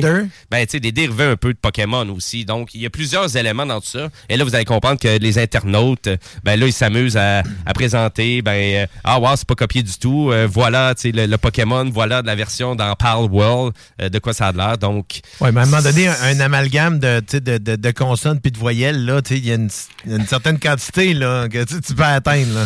Donc, il y a beaucoup de, il y a beaucoup de, de- d'internautes aussi. Donc, c'est un peu divisé, hein, parce qu'autant qu'il y a du monde qui vont voir ça comme, ben voyons donc, son domaine copieur, puis jamais que je vais aller utiliser ça parce que j'ai, vraiment trop de fun avec Pokémon, puis j'adore tout ça. Puis en même temps, ben, il y a un autre côté aussi des internautes que, ah wow, on en, par- on en parle. Ah wow, j'ai un ordinateur, je pourrais aller le télécharger. Ah, je vais aller l'acheter. Mais moi, de qu'est-ce que j'ai vu, ça m'intéresse pas du tout comme jeu. euh, loin de là, toi. C'est un jeu, ben, peut-être s'il est gratuit, je vais m'y pour m'y attarder, mais tu sais, si t'aimes pas les jeux de survival, de construction, tu sais, un peu comme Minecraft, j'ai jamais embarqué là-dedans, je trouve ça plate, là, tu sais, c'est- après 30 minutes, je me tanne, mais si ça va chercher ton attention, tu sais, avec l'univers des Pokémon qui se ressemble beaucoup, ça, on va se le dire, là, peut-être que je vais aller me, me tremper là-dedans, mais tu sais, je paierai pas 30$ piastres, là, pour aller euh, jouer à ça présentement en Early Access. Version buggée, pas d'histoire, ben ben, là, c'est ce que les critiques euh, remontent. Il n'y a pas d'histoire non plus, ouais, Ben, effectivement. Il n'y a pas vraiment là, de, de- de background story là, qui se passe là-dedans, mais ça va s'en venir. Les gens ont du plaisir. À date, là, tu sais, c'est pas pour rien que c'est vendu. là. C'est pas juste un attrape-nigo à 5 qui s'est vendu à plusieurs millions d'exemplaires. Quand même une bonne quantité d'argent que le créateur s'est ramassé. Puis c'est comme le premier jeu qui sort qui, qui, qui- éclipse, là, justement, parce Mhm. qu'ils ils ont sorti plusieurs autres jeux, euh, genre un genre de Metroidvania qui ressemble beaucoup genre à Hollow Knight, là, euh, qui a semi-pogné, tu sais, qui est pas mauvais, mais tu sais, qui a pas levé plus que ça. Donc, c'est hâte de voir euh, qu'est-ce qu'il va faire avec cet argent-là. tu sais. Est-ce qu'il va vraiment aller tout pousser la machine? On s'entend que c'est pas là-dedans que tu vas avoir le plus beau graphisme, là. mais s'il est capable d'aller chercher la twist là, qui va intéresser les gamers, qui va faire vivre le jeu longtemps, il y a peut-être du potentiel, mais c'est ça. C'est- pass or fail des jeux de même pour moi. C'est souvent ça le nerf de la guerre, c'est ça, le, le jeu peut avoir un gros gros hit au début, puis est-ce qu'il va survivre longtemps, des, on- des Call of Duty, là, quand, qu'on voit sont rendus à je sais pas combien, puis la communauté, tu sais, dérougit pas, là, c'est, euh, même, là, tu- on regarde, là, les, les, les Diablos, là, regarde, t'as le- tout le monde joue encore au 3, puis ça joue encore au 4, au, bout, tu sais, le- depuis que le 4 est là. Ça joue encore au 2, man. Ben, c'est ça. Ouais. là, Mais D'ailleurs, je les ai trouvés en, en usagé, le 2 puis le 3 sur PC. Puis euh, World of Warcraft, ça m'a coûté, ça m'a coûté 20$ piastres, les trois. Ben voilà. Un big box en plus, je vais m'amuser avec ça. Ah, nice, les Big Ouais. Box. Donc, euh, ben voilà pour Palwell. Donc, euh, et c'est un jeu de 12 ans et plus. là. Donc, euh, malgré qu'il y a des fusils, qu'il y a des armes, euh, c'est c'est un jeu qui est quand même accessible pour tout. Euh, puis, vous allez comprendre que euh, on va suivre tout ça parce que là, c'est évidemment qu'on parle de plagiat, on parle donc euh, peut-être de futures poursuites. Donc, c'est à suivre. Mais Ça s'est déjà fait dans Ouais, l'histoire mais à un moment donné, vidéo. tu sais, un Ouais. film sur un volcan, ça va parler de volcan. Ouais, oui. ouais, c'est ça sais, Je exactement. veux dire, ça fait que des, je veux dire, des, des petites créatures, des affaires de même, à un moment donné, Ah oui. ça va plus ou moins tous se ressembler. On a les Beyblade, euh, qui, se- qui ressemblent aux Pokémon aussi, là. C'est, toutes des affaires qui se ressemblent. Moi, de- tant que... Il y a une image qui circule beaucoup sur Internet. Tant là. que c'est pas Charmander, là. Ben oui. Mais tu sais, mettons Charmander, si tu recules, Dragon Quest, tout le monde connaît ça un petit peu. Les personnages de Dragon Quest dans les années 80, il y en a beaucoup là-dedans qui sont fortement, euh, ils ont fortement influencé les créateurs pour les Pokémon. Ben oui. Puis ça, ça Ah a oui. comme semi-passé dans le beurre à l'époque parce que tu sais, c'était pas aussi médiatisé. Ça Le va jeu être vidéo, c'était plus niche. Au lieu de Pikachu, ça va être Chipaku. Ça. Mais, mais bon point, qu'est-ce que tu as là? Donc, c'est sûr, c'est pas la première fois qu'on on réutilise ça. Donc, il faut comprendre que tu sais, Mario Bros, Super Mario Bros, euh, dans son influence dans les jeux de plateforme, euh, tu sais, on a réutilisé tout le temps la base avec d'autres petits éléments. Donc, tu sais, c'est- ça a toujours été un peu comme ça. C'est toujours inspiré. Oui, oui, T'sais, oui. Tant que c'est pas, tant que c'est pas, tu sais, comme tu dis, un, tu sais, un plagiat, tu sais, euh, euh, même pas camouflé là. Tu sais, là, quand on, on parle de quelque chose qui est inspiré ou qui est un, genre qui a été créé, parce que quelque chose de nouveau, souvent, ça va créer un genre. Fait que quand t'en fais un autre après, ben le genre est créé, mais tu peux en faire d'autres dans le même genre. Oui, c'est ça. Exactement. Exactement, mais c'est à savoir à quel point que ça va être copié sur les autres. Mais tu sais, en même temps, on pourrait prendre juste les jeux de combat, euh, à quel point ils se ressemblent quand même beaucoup, mais c'est juste dans le style qui sont un peu différents, dans leur approche, dans leur mécanique, dans les, dans les options disponibles. Mais au final, ils se ressemblent quand même beaucoup. Mais si on revient à la base des jeux de combat, ben, à un moment donné, il y en a un qui a influencé énormément l'industrie, puis les autres se sont basés dessus. Autant qu'on pourrait dire la même chose de Doom aussi, de id Software, quand il est sorti euh, dans les années euh, en 94 ou en 95. Là. Ben oui, puis tu sais, euh, dans le fond, tu sais, dans le contexte, on parle des, des, des, euh, des jeux de combat, tu sais, plein de monde vont dire, ah, Killer Instinct, qui est vraiment copié sur, euh, euh, voyons, Mortal Kombat. Ben oui, mais Mortal Kombat est inspiré de, de, de Street Fighter, tu sais. c'est que- Oui, ils ont tous. euh, Le meilleur jeu de combat, c'est Primal Rage. Bon, point barre. Et si, bon. C'était bon, par exemple. C'était bon. original. Pas sûr de celle-là. Euh, dans ma chronique Jimbo Tech, je voulais parler aussi de vraiment de Apple, euh, parce que Apple est évidemment dans le marché du jeu vidéo euh, avec euh, ben, sa plateforme iOS surtout. Et puis il faut comprendre que maintenant ils ont changé quelques politiques à l'interne. Donc euh, ils ont annoncé que maintenant ils vont permettre à des compagnies de pouvoir utiliser donc ben, du de la vidéo, donc vraiment pour propulser des jeux, donc du vidéo game streaming. Donc nécessairement pour vraiment peut-être permettre parce qu'on avait empêché tout ça euh, du côté d'Apple pour empêcher Xbox Game Pass euh, de tomber sur leur plateforme et voire même Google Stadia à l'époque. Euh, donc et on avait décidé de bloquer ça et là maintenant on décide de reviser tout ça et maintenant de le permettre. Mais il faut comprendre que Apple était peut-être pas prêt à aller de ce côté-là et je pense que c'est pour ça qu'ils avaient bloqué tout ça parce que là maintenant eux aussi s'en vont dans tout ça. Donc avec qu'est-ce qu'ils appellent des mini applications, des mini jeux, euh, des trucs comme ça. Donc souvent qu'est-ce qu'on appelle des plugins. Donc il va pouvoir euh, vraiment utilisable aussi pour des développeurs pour pouvoir utiliser donc euh, du streaming. Donc ça veut dire du visionnement. Donc ça veut dire c'est un ordinateur euh, en Californie qui se trouve à propulser le jeu sur votre plateforme. Donc vous vous s'en rendez pas compte, mais c'est une vidéo. Donc vous jouez avec une vidéo. Euh, donc c'est pas c'est pas du contenu que vous avez téléchargé dans votre tablette ou dans votre téléphone. Parce que, dans le fond, ça prend moins d'espace, mais ça prend une fichue de bonne connexion. Mais ça prend une bonne connexion, mais il faut comprendre que sur un petit écran, c'est peut-être moins pire un peu, exemple, que de propulser ça sur un grand écran euh, en format 4K. Mais quel genre de jeu que tu peux retrouver là-dessus? Ben, ça s'en vient. Donc, on vient juste de vraiment de changer cette, vraiment de tout ça, cette révision-là. Donc, est-ce que le Xbox Game Pass euh, va venir euh, finalement atteignable sur le sur la App Store? Ça se peut très bien. Euh, on va le voir aussi avec euh, vraiment la vision de Apple aussi et de l'utilisation de ces technologies-là. Ça reste à voir. Mais il faut comprendre aussi qu'Apple, l'année dernière aussi, euh, et, ont démontré qu'il y avait vraiment encore beaucoup de vouloir, peut-être pas beaucoup de pouvoir, mais beaucoup de vouloir à amener euh, des grands jeux sur leur plateforme. Donc, on parle de jeux de Capcom, euh, donc des jeux japonais, euh, vraiment à gros budget. Et aussi, on avait parlé de Death Stranding, qui avait été annoncé vraiment en port. Hein, c'est dommage bizarre, ce son-là. Parce que je salive. là. Ok, c'est beau. C'est le bruit Donc- de je salive. Donc, c'est un jeu qui est sorti originalement sur la PlayStation 4 en 2019 euh, et que tu aussi euh, ben, vraiment euh, ramené sur la PS5 et sur PC avec Death Stranding Director Scott, qui est un jeu d'un des plus grands créateurs de jeux vidéo qui s'appelle Hideo Kojima. Et c'est l'histoire de Sam Porter Bridge, donc qui est euh, vraiment et c'est l'acteur donc euh, Norman Reedus, donc qui se trouve incarner S- Sam Porter. Jeu exceptionnel. Moi puis toi, on a eu du fun à ce jeu-là. C'est épouvantable. Notez que Norman Reedus est, dans le fond, un des personnages principaux de la série Walking Dead. Là, pour- Oui. Donc, c'est là qu'il a été vraiment connu. Et oui, euh, en effet, euh, Death Stranding, ça Ouais. reste encore aujourd'hui euh, un de mes meilleurs jeux de tous les temps. Là. Euh, oui, particulier dans son histoire, mais tellement intéressant à, la- au niveau de, toutes les mécaniques du jeu, de l'avancement, de la façon dont tout se fait. On n'a pas l'impression de répéter les mêmes gestes, on a l'impression d'évoluer dans l'histoire, autant au niveau de la façon dont on joue que l'histoire elle-même. Vraiment un jeu extraordinaire. Ça vaut vraiment la peine. Moi, ça a pris à peu près 7-8 heures de jeu. Mais après 7-8 heures de jeu, je dévorais le jeu. Tu sais, je terminais de travailler. Puis la première chose que je faisais, c'était partir ma console pour continuer cette histoire-là que je trouvais extraordinaire. Donc, on se trouve à... C'est une Amérique complètement euh, déconnectée. Donc, on se trouve à reconnecter petit à petit, euh, livraison par livraison, euh, avec plusieurs mécaniques qui se trouvent à s'ajouter euh, de fil en aiguille à force de jouer. Donc, vous allez comprendre qu'après après une quarantaine d'heures de jeu, est-ce qu'il s'ajoute encore des mécaniques, des fonctions que vous aviez pas? Ça arrête pas, ça arrête pas. Donc, Hideo Kojima, avec une présentation extraordinaire, La des musique. graphiques extraordinaires, la musique, tout est pensé à vraiment, vraiment très, très, très, là, euh, le, le- comment je pourrais dire, c'est un jeu qu'on a pensé à tous les détails. Donc, une super grosse production. Et il faut comprendre que il y a une suite qui s'en vient aussi de ce jeu-là. Death Stranding 2 qui est annoncé pour la PlayStation 5. Et ça s'en vient. Donc, on devrait avoir euh, sûrement des nouveaux, euh, des nouveaux extraits, des, nouveaux, des nouvelles bandes annonces qui vont être disponibles cette année. Donc, euh, ça reste à voir.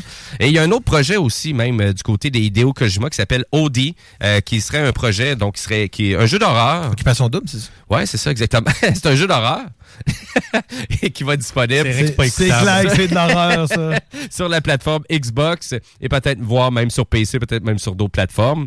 Et Death Stranding, euh, actuellement, va être disponible à 49,99 US quand même sur les plateformes d'Apple. Donc, euh, on remet ça à gros prix. Actuellement, on peut l'acheter en précommande à 50% de rabais. Et vous allez comprendre que Apple lance un nouveau programme aussi, c'est-à-dire que quand vous l'achetez une fois, ben, vous l'avez sur votre iPhone, sur votre iPad et même en version Mac OS. Donc, si vous êtes euh, vraiment dans l'écosystème de Apple. Voilà pour ça. Et je voulais terminer euh, ma chronique Jimbo Tech avec une critique de jeu. Donc, euh, ouais. Fais ça, parce- toi. Ben, dans les prochaines semaines, j'ai j'ai essayé quand même pas mal de jeux euh, dans les derniers mois. Et là, j'étais là, pourquoi que je parlais pas de ces jeux-là? Mais c'est des jeux qui sortent de l'ordinaire un peu, qui sont pas très populaires. Et euh, je vais prendre un petit trois minutes pour vous parler de Tinykin.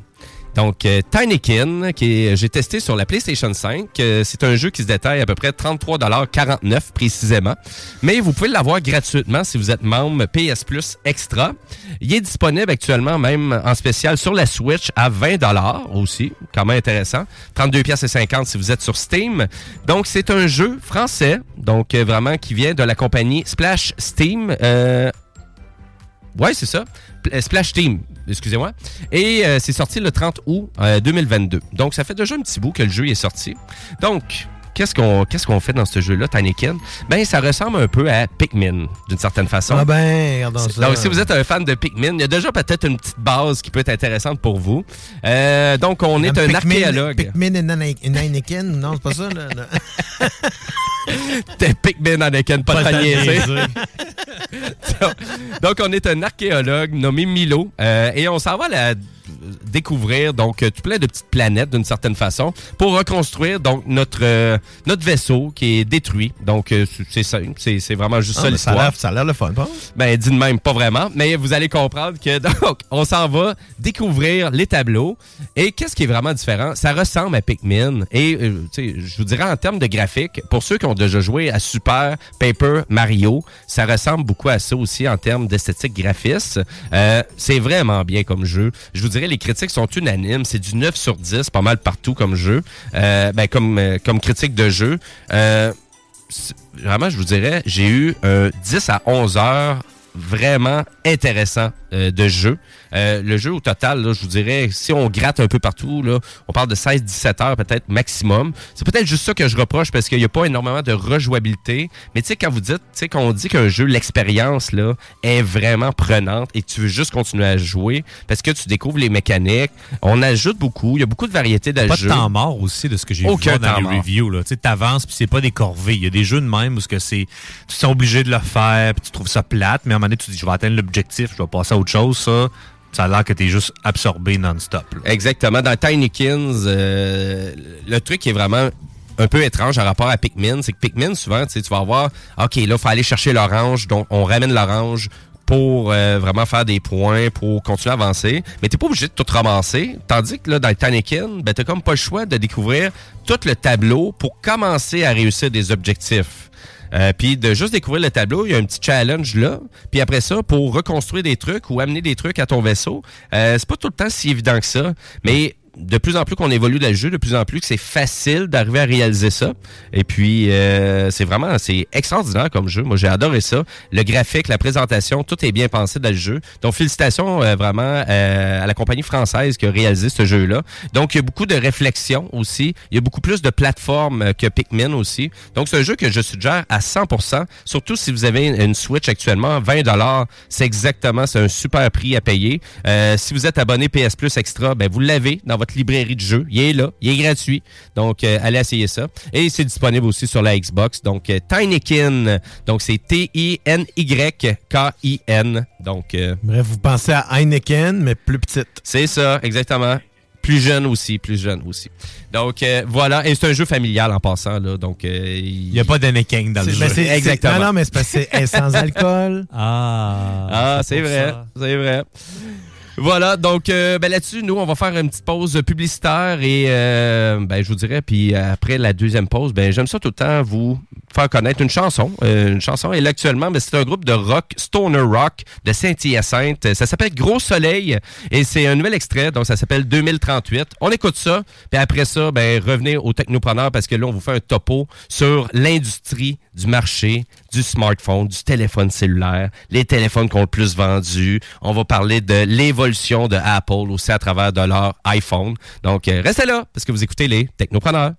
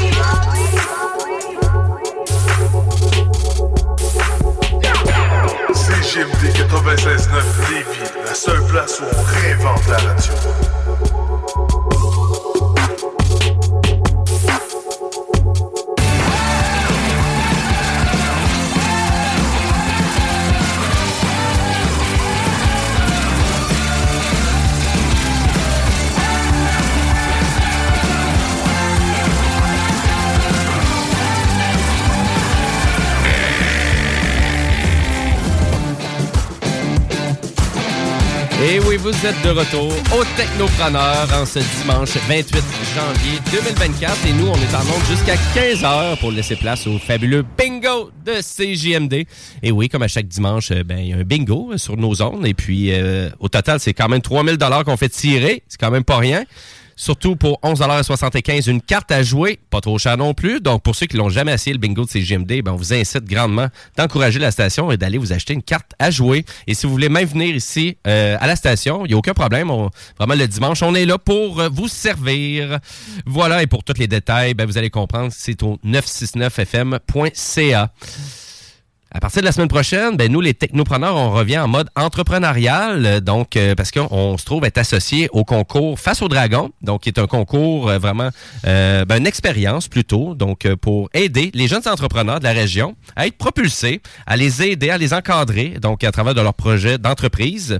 Et puis, nous, les technopreneurs, ben, vous allez comprendre qu'on va les recevoir en studio. Ils vont venir nous parler de leurs beaux projets, puis on va diffuser ça aussi sur les réseaux sociaux. Donc, ça va les aider aussi dans leur entreprise. Et puis, euh, comme tu disais, Guillaume, tantôt, hein, autant que c'est inspirant pour eux que c'est inspirant aussi pour nous, euh, parce qu'il y a tout le temps des projets qui sortent de l'ordinaire, puis qu'on trouve ça euh, époustouflant, qu'est-ce que vraiment qu'ils nous présentent, surtout leur jeune âge. Donc, euh, vraiment, au Technopreneur à partir de la semaine prochaine, et vous allez avoir plus d'infos sur notre page Facebook.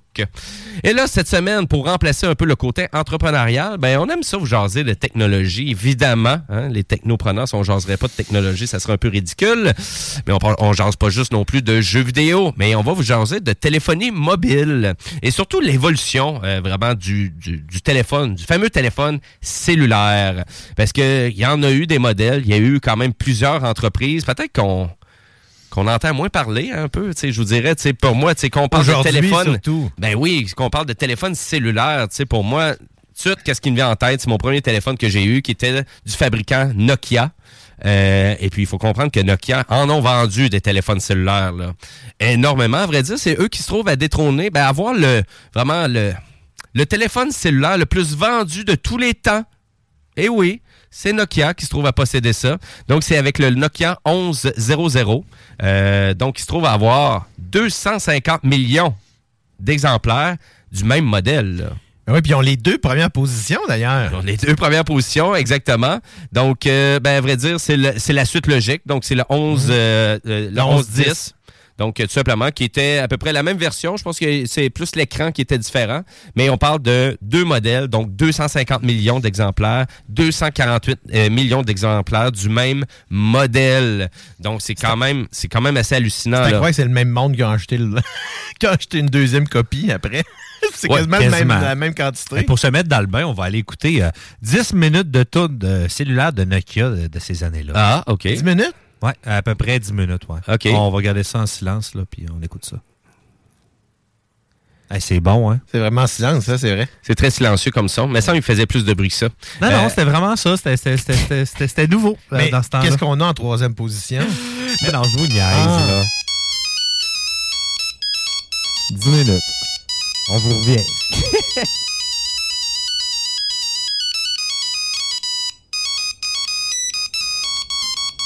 est vraiment dans la nostalgie. On Ouais. est vraiment dans la nostalgie. Je pense que j'en ai encore un chez nous, un vieux Nokia. Vous avez- Excusez pour la torture Ouais, mentale. t'a- T'avais coupé nos micros aussi. Ouais, ben oui, je voulais qu'on en profite. Ah, ah, ah, ouais, c'est ça. C'est pas, c'est pas tout à fait le bon verbe que j'aurais utilisé, mais de profiter. Non, moi non Mais, plus. euh, Mais pas- puis à vrai dire, puis là actuellement, c'est sûr que Nokia, on comprend que, écoutez, là, on pourrait faire un topo peut-être de 10 minutes de qu'est-ce qui s'est passé. Mais il faut comprendre, c'est Microsoft qui ont acheté la grande compagnie Nokia. On voulait ajouter ça dans leur écosystème parce que du côté de Microsoft, on s'est rendu compte qu'en 2010, ça serait peut-être intéressant d'être dans le marché de la téléphonie mobile. Un marché qu'on avait même la difficulté à croire que Apple était pour remporter des parts de marché. hein. Je me souviens très bien de Steve Ballmer, le, vraiment le CEO de Microsoft à l'époque, qui qui croyait même pas qu'Apple allait dans cette branche-là. Euh, puis Apple, la vision de Apple était d'aller chercher 1% des parts de marché quand ils ont lancé leur iPhone. On va en parler dans pas long. Mais on croyait pas du tout à ça. Et Microsoft ont été englobés au complet dans leur écosystème Nokia ça n'existe plus, Nokia. Vous, vous allez comprendre que ça n'a pas été, c'est- ça a été un échec total. euh, autant. C'est tellement, c'était tellement des bons appareils, là. Tu sais, c'était robuste. Oh, je comprends avec la technologie de l'époque, Oui. c'était fiable. C'était, tu sais, c'est- le monde avait ça. Ah oui, mais c'était la base. Ça faisait bien la base de Oui. qu'est-ce qu'on avait besoin en téléphonie cellulaire. Euh, surtout qu'on a commencé à tomber avec un peu donc le web. hein. On connectait un petit peu plus au web à travers d'un téléphone cellulaire sur un réseau 2G à peu près. Donc, faut comprendre que Nokia, leur téléphone, euh, ça coûtait pas cher. là. C'était 100 dollars, 110 dollars, 120 dollars. C'était rien de dispendieux. Rien de dispendieux. Et après ça, si on regarde le troisième téléphone cellulaire le plus vendu de tous les temps, ben là, on se trouve à tomber avec la pomme, avec le iPhone 6 ou 6 Plus, donc avec un total de 222 millions d'exemplaires du même modèle. Hallucinant quand même du côté de Apple d'avoir été chercher ça. Euh, moi, quand j'ai vu le top, j'étais sûr et certain qu'il n'y avait rien de, de Apple dans tout ça. Moi, je croyais, j'ai dit, on va voir des téléphones de Motorola euh, dans tout ça. Mais non, Nokia et Apple ont quand même beaucoup de modèles vendus. Euh, donc, je vous dirais, exemple, si on retourne à la sixième place à 165 millions d'exemplaires, euh, ben, ça serait le iPhone 6S et 6S Plus. Donc, du moment qu'on est arrivé dans la mouture du iPhone 6, là, il faut comprendre que l'engouement pour acheter un iPhone était présent, mais partout dans le monde. Apple, le lancement du iPhone. Donc, c'est sûr, vous allez comprendre que Apple, depuis qu'ils font des téléphones mobiles, ils n'ont lancé 42 modèles, à peu près, depuis qu'ils sont là-dedans. Ils sont là-dedans depuis quand, Apple, dans la téléphonie mobile? Ils sont là depuis 2001, donc avec le iPod et le lancement, donc euh, le lancement du premier iPod en 2001. Et pourquoi que je parle du iPod? Ben, il faut comprendre que c'est avec le iPod qu'on a voulu vraiment se tourner vers les produits mobiles du côté d'Apple. Parce qu'Apple, à ce moment-là, il faisait juste des ordinateurs. Et il faut comprendre que Steve Jobs n'était plus chez Apple. Donc, ça a été un retour qui s'est fait en 97 pour euh, Steve Jobs, du retour euh, vraiment du côté de Apple, qui était une compagnie qui faisait, écoutez, c'était pas énorme. On parlait de 6 milliards de revenus euh, par année. Total. Ben, en fait, L'entreprise. Les, les, les- les périodes où est-ce que Apple a vraiment été novatrice, ça a été les périodes où est-ce qu'il était là. Ben, à vrai dire, donc, quand il est arrivé chez, quand il est retourné chez Apple, euh, ben, on a eu le retour du iMac. Euh, Donc, euh, quand je vous dis le iMac, ben, c'est l'ordinateur, la boîte de couleurs, là, les ordinateurs de couleurs. Euh, c'est quoi? Il y en avait un orange, il y en avait un bleu. Toutes les couleurs. Toutes les couleurs. Ah ouais, il y en avait quand même pas mal. Avec la fameuse poignée là, pour le transport là, aussi. Là. Parce que c'était, oui, ça, il, il pesait de tonnes, mais c'était transportable. Oui, et c'est. euh, écoute. Tu vas t'entraîner avec ton, ton produit Apple. C'est c'est quand même assez, assez capoté quand même tout ça. Et euh, en 2001, donc de voir euh, vraiment Flamand, Apple se lancer vers les produits mobiles. Donc, à partir de là, Apple n'était plus juste une compagnie qui faisait des ordinateurs, mais vraiment une compagnie qui était prête à se lancer dans le marché des produits mobiles. Donc, et, puis là, vous allez comprendre que l'iPod, ben, au début, c'était quand même très niche comme produit. Et tranquillement pas vite, ben, on a baissé le prix, on est arrivé avec des nouvelles versions. Et tranquillement pas vite, ben, on a annoncé en janvier 2007 le iPhone, qui était exclusif à AT&T. Donc, il y avait juste un seul fournisseur à l'époque qui, qui était prêt à distribuer ça. Et on vendait ça 499 dollars US. Et à l'époque, euh, on, on parlait que c'était un produit 3 en 1. donc, on voulait vendre les mérites euh, de tout ça. Et là, il faut comprendre euh, que vraiment le marché en 2007, là, juste pour qu'on se positionne, ben au Japon, il y avait les téléphones iMode qui étaient populaires. Euh, en Europe, c'était Symbian via Nokia, donc le système d'exploitation Symbian qui était très populaire. Euh, du côté du Texas, c'était Motorola qui était très populaire en téléphonie mobile. Euh, puis après ça, dans les équipements mobiles, ben il y avait euh, aussi BlackBerry au Canada qui était très populaire quand même. Donc c'est une technologie ontarienne BlackBerry pour ceux qui le savent pas. Et du côté de Silicon Valley, ben, on avait Palm qui existait. Et puis, donc, il faut comprendre que on, le marché mobile était vraiment divisé par secteur. Donc, il n'y avait pas vraiment de compagnie qui ralliait tout le monde. Un Non. peu à l'époque euh, de peut-être des premiers téléphones Nokia là, qui ont été très, très populaires. C'est Mais- ça, puis il y avait surtout pas un type d'appareil. Tu sais, on parlait pas d'un téléphone intelligent. C'était plusieurs types d'appareils qui étaient mobiles. Tu sais, Paul, on parle plus d'une espèce de calendrier électronique, tandis que tu sais, l'iPhone était bel et bien plus un téléphone à la base que d'autres choses. Donc, c'est vraiment un petit peu plus tard que les compagnies se sont mis à se rallier vers le téléphone comme étant la pièce maîtresse. là. Oui, oui, oui. Puis il y a plusieurs tournures. Là, Oui. Donc, téléphone intelligent, smartphone. euh, donc là, Les on- phablettes, là, comme on appelait au début, là, les gros téléphones qui étaient semi-téléphone, semi-tablette. Oui, puis il faut comprendre aussi que même dans le marché des plateformes mobiles, ben Apple avait le Apple Newton, hein, qui était euh, vraiment comme un équivalent du Palm, donc avec, un- écran vert là, euh, donc type d'écran de calculatrice un peu d'une certaine façon. On, avait ça, mais quand Steve Jobs est arrivé dans l'entreprise en, en 97, il a mis ça, il a annulé ça. C'était comme non non non, là, on s'en va pas là, là. C'est pas ça qu'on fait. On va on va y aller vers le marché mobile, mais d'une autre façon. Mais Mais pourquoi ça a permis, tu sais, ça a permis les, les, les iPods de l'époque? C'est parce que, tu sais, Napster avait fait exploser le marché de la musique à la fin des années 90, puis avait numérisé, dans le fond, la possibilité, donc donnait une ouverture que personne n'avait encore utilisé. Donc, tu sais, on, on s'en allait dans un dans des sentiers où est-ce que personne n'avait marché dedans. C'est Ouais. exactement, dans le fond, tu sais, c'est c'est le genre à Steve Jobs d'arriver au bon moment, au bon endroit, puis de marcher dans le bon sentier. tu sais. Ah oui, tout à fait, tout à fait. C'est pour ça qu'il restera tout le temps un visionnaire. Peu importe ce qu'on tire, il y aura- il y aura beaucoup de critiques sur lui. Ça restera toujours un visionnaire tu sais, du milieu technologique. Ah, tellement. Tellement. Et à 499 pour le iPhone qui était distribué exclusivement avec AT&T, ben, il faut comprendre qu'on en a vendu 1,4 million d'exemplaires. Qui n'était pas énorme, on s'entend, parce que là, juste pour vous donner un exemple comparatif, ben Nokia, juste dans le quatrième trimestre, avait vendu 7,4 millions de téléphones cellulaires. Cette année-là, il avait sorti une vingtaine de modèles Nokia. Puis iPhone, Apple en a sorti un. Il y a ça T'sais, Là, aussi. ça, ça a changé un petit peu. Ils sortent pas autant de modèles. T'sais, il y avait le Razer 2. Je regarde dans la liste des téléphones de 2007. Ouais. Moi, je revois des vieux souvenirs du cégep. Là, le Motorola Razer, c'était populaire. Là. Le Razer 2, t'sais, c'était ouh! T'avais Ericsson oui. qui commençait à sortir des petits modèles là, dans ce temps-là aussi. Il y en avait, il y avait Ouais, une dizaine de modèles euh, de Sony qui avaient sorti. là. Il y avait quand même plusieurs joueurs, faut comprendre. Le marché était très divisé, puis il n'y avait pas vraiment une mode globale qui, qui savait, qui savait installer. Tu dis, il y avait un marché divisé, mais c'est Nokia qui, qui dominait le marché. Ben, Nokia là. dominait vraiment le marché avec ses téléphones rapport qualité-prix, qui étaient très fiables aussi. Il faut comprendre que c'était des téléphones qui étaient vraiment tough. là. Donc, euh, on pouvait pratiquement dire que c'était des téléphones faits pour aller à la guerre. Euh, il y avait combien de monde qui, des fois, que j'avais vu, ah, le téléphone, et je l'ai je l'avais- je l'ai perdu dans la neige. OK, je l'ai retrouvé trois mois plus tard, je l'ai fait sécher, il fonctionne. Ben, c'était ça, Nokia. Combien de, que- téléphones. monde qui l'avait oublié d'un poche, ça s'est retrouvé dans la laveuse, puis ils l'ont Exactement. fait sécher, puis ça revenait après. C'est ça, c'était Puis même pas, il était pas si séché que ça en plus, puis se remettait à fonctionner. là. Exactement.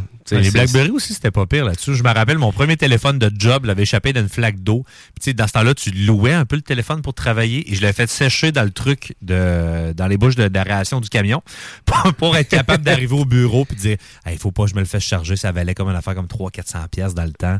Euh, non, non, tu sais, ça- c'était fait tough, là, pareil. D'ailleurs, BlackBerry euh, mini-série qui est disponible sur euh, AMC. euh, vous allez sur amc.com, là, euh, c'est disponible là, sur, en entier, c'est une mini-série. Ben, ça doit être intéressant parce qu'il y en a eu beaucoup. Puis, tu sais, puis aussi. de- Coproduction de- canadienne. Ben, exactement. Donc, et puis, tu sais, il faut comprendre aussi, BlackBerry était surnommé, euh, tu sais, vraiment le téléphone le plus sécuritaire et le téléphone vraiment qui avait la meilleure gestion de tout ce qui était email. Hein? Euh, parce que, tu sais, il faut comprendre que l'iPhone, à ma connaissance, quand il est sorti, on pouvait pas envoyer de courriel avec le téléphone. Euh, donc, et là, qu'est-ce que tout changé avec Apple? Comment que ça a fait pour devenir une, compagnie aussi populaire dans le marché de la téléphonie mobile? Ben, c'est l'année d'après, 2007. C'est en 2008. Steve Jobs a annoncé le App Store. Et là, le App Store, ça faisait en sorte que tout ce que tu avais dans ton téléphone mobile pouvait évoluer, pouvait changer, pouvait faire en sorte qu'il y avait une meilleure intégration avec le web aussi, de façon avec des applications comme Facebook. Hein? Donc, Mark Zuckerberg, quand il a vu ça, ben, il a fait comme, bon, ben, on va essayer d'avoir le meilleur rendu euh, vraiment de Facebook, la meilleure expérience de Facebook qui va être en mode applicatif sur un iPhone. Et là, à partir de là, ben, vous allez comprendre que le marché applicatif, ben, il a commencé à exister, il a commencé à se populariser. Donc, c'est le App Store qui a tout changé. Donc, parce qu'on était capable d'avoir un appareil mobile, mais qui était capable d'évoluer, d'être au goût du jour et de suivre la tendance. Parce qu'on parle au milieu des années 2000, là, fin des années 2000, où est-ce que, tu sais, c'était encore, tu sais, on était encore dans les premiers balbutiements d'Internet comme ça Ouais. l'est. Puis, ce qui était la popu- tu sais, ce qui était très populaire, c'est de faire des sites Internet. Donc, les applications étaient pas, et, et, on, on les utilisait pas de la, on allait sur un site pour, ass- tu sais, pour, euh, dans le fond, consommer un produit, pour, euh, tu sais, je me rappelle de l'époque où est-ce que on allait, dans le fond, consommer les bandes annonces, puis on allait sur apple.com pour aller voir toutes les meilleures bandes annonces euh, qui étaient là. Puis, En qualité, autres- une top en- qualité visuelle Exactement, c'était eux autres qui, étaient, qui avaient les meilleures qualités tout le temps, puis qu'ils avaient avant tout le monde. Exact. Donc, tu sais, c'était un peu le principe que maintenant, on va sur notre fil Facebook puis, euh, tu sais, ou sur YouTube. Donc, tu sais, c'est plus, on va pas sur une application juste spécifiquement pour voir des bandes annonces. là. Oui, oui, oui. Puis en plus, je me souviens de l'icône euh, vraiment de YouTube euh, sur le, le premier iPhone. C'était comme une télévision cathodique en Oui. bois. C'était ça le logo pour aller sur YouTube. C'est quoi, vous autres, vos premiers téléphones cellulaires, les gars, pour le fun?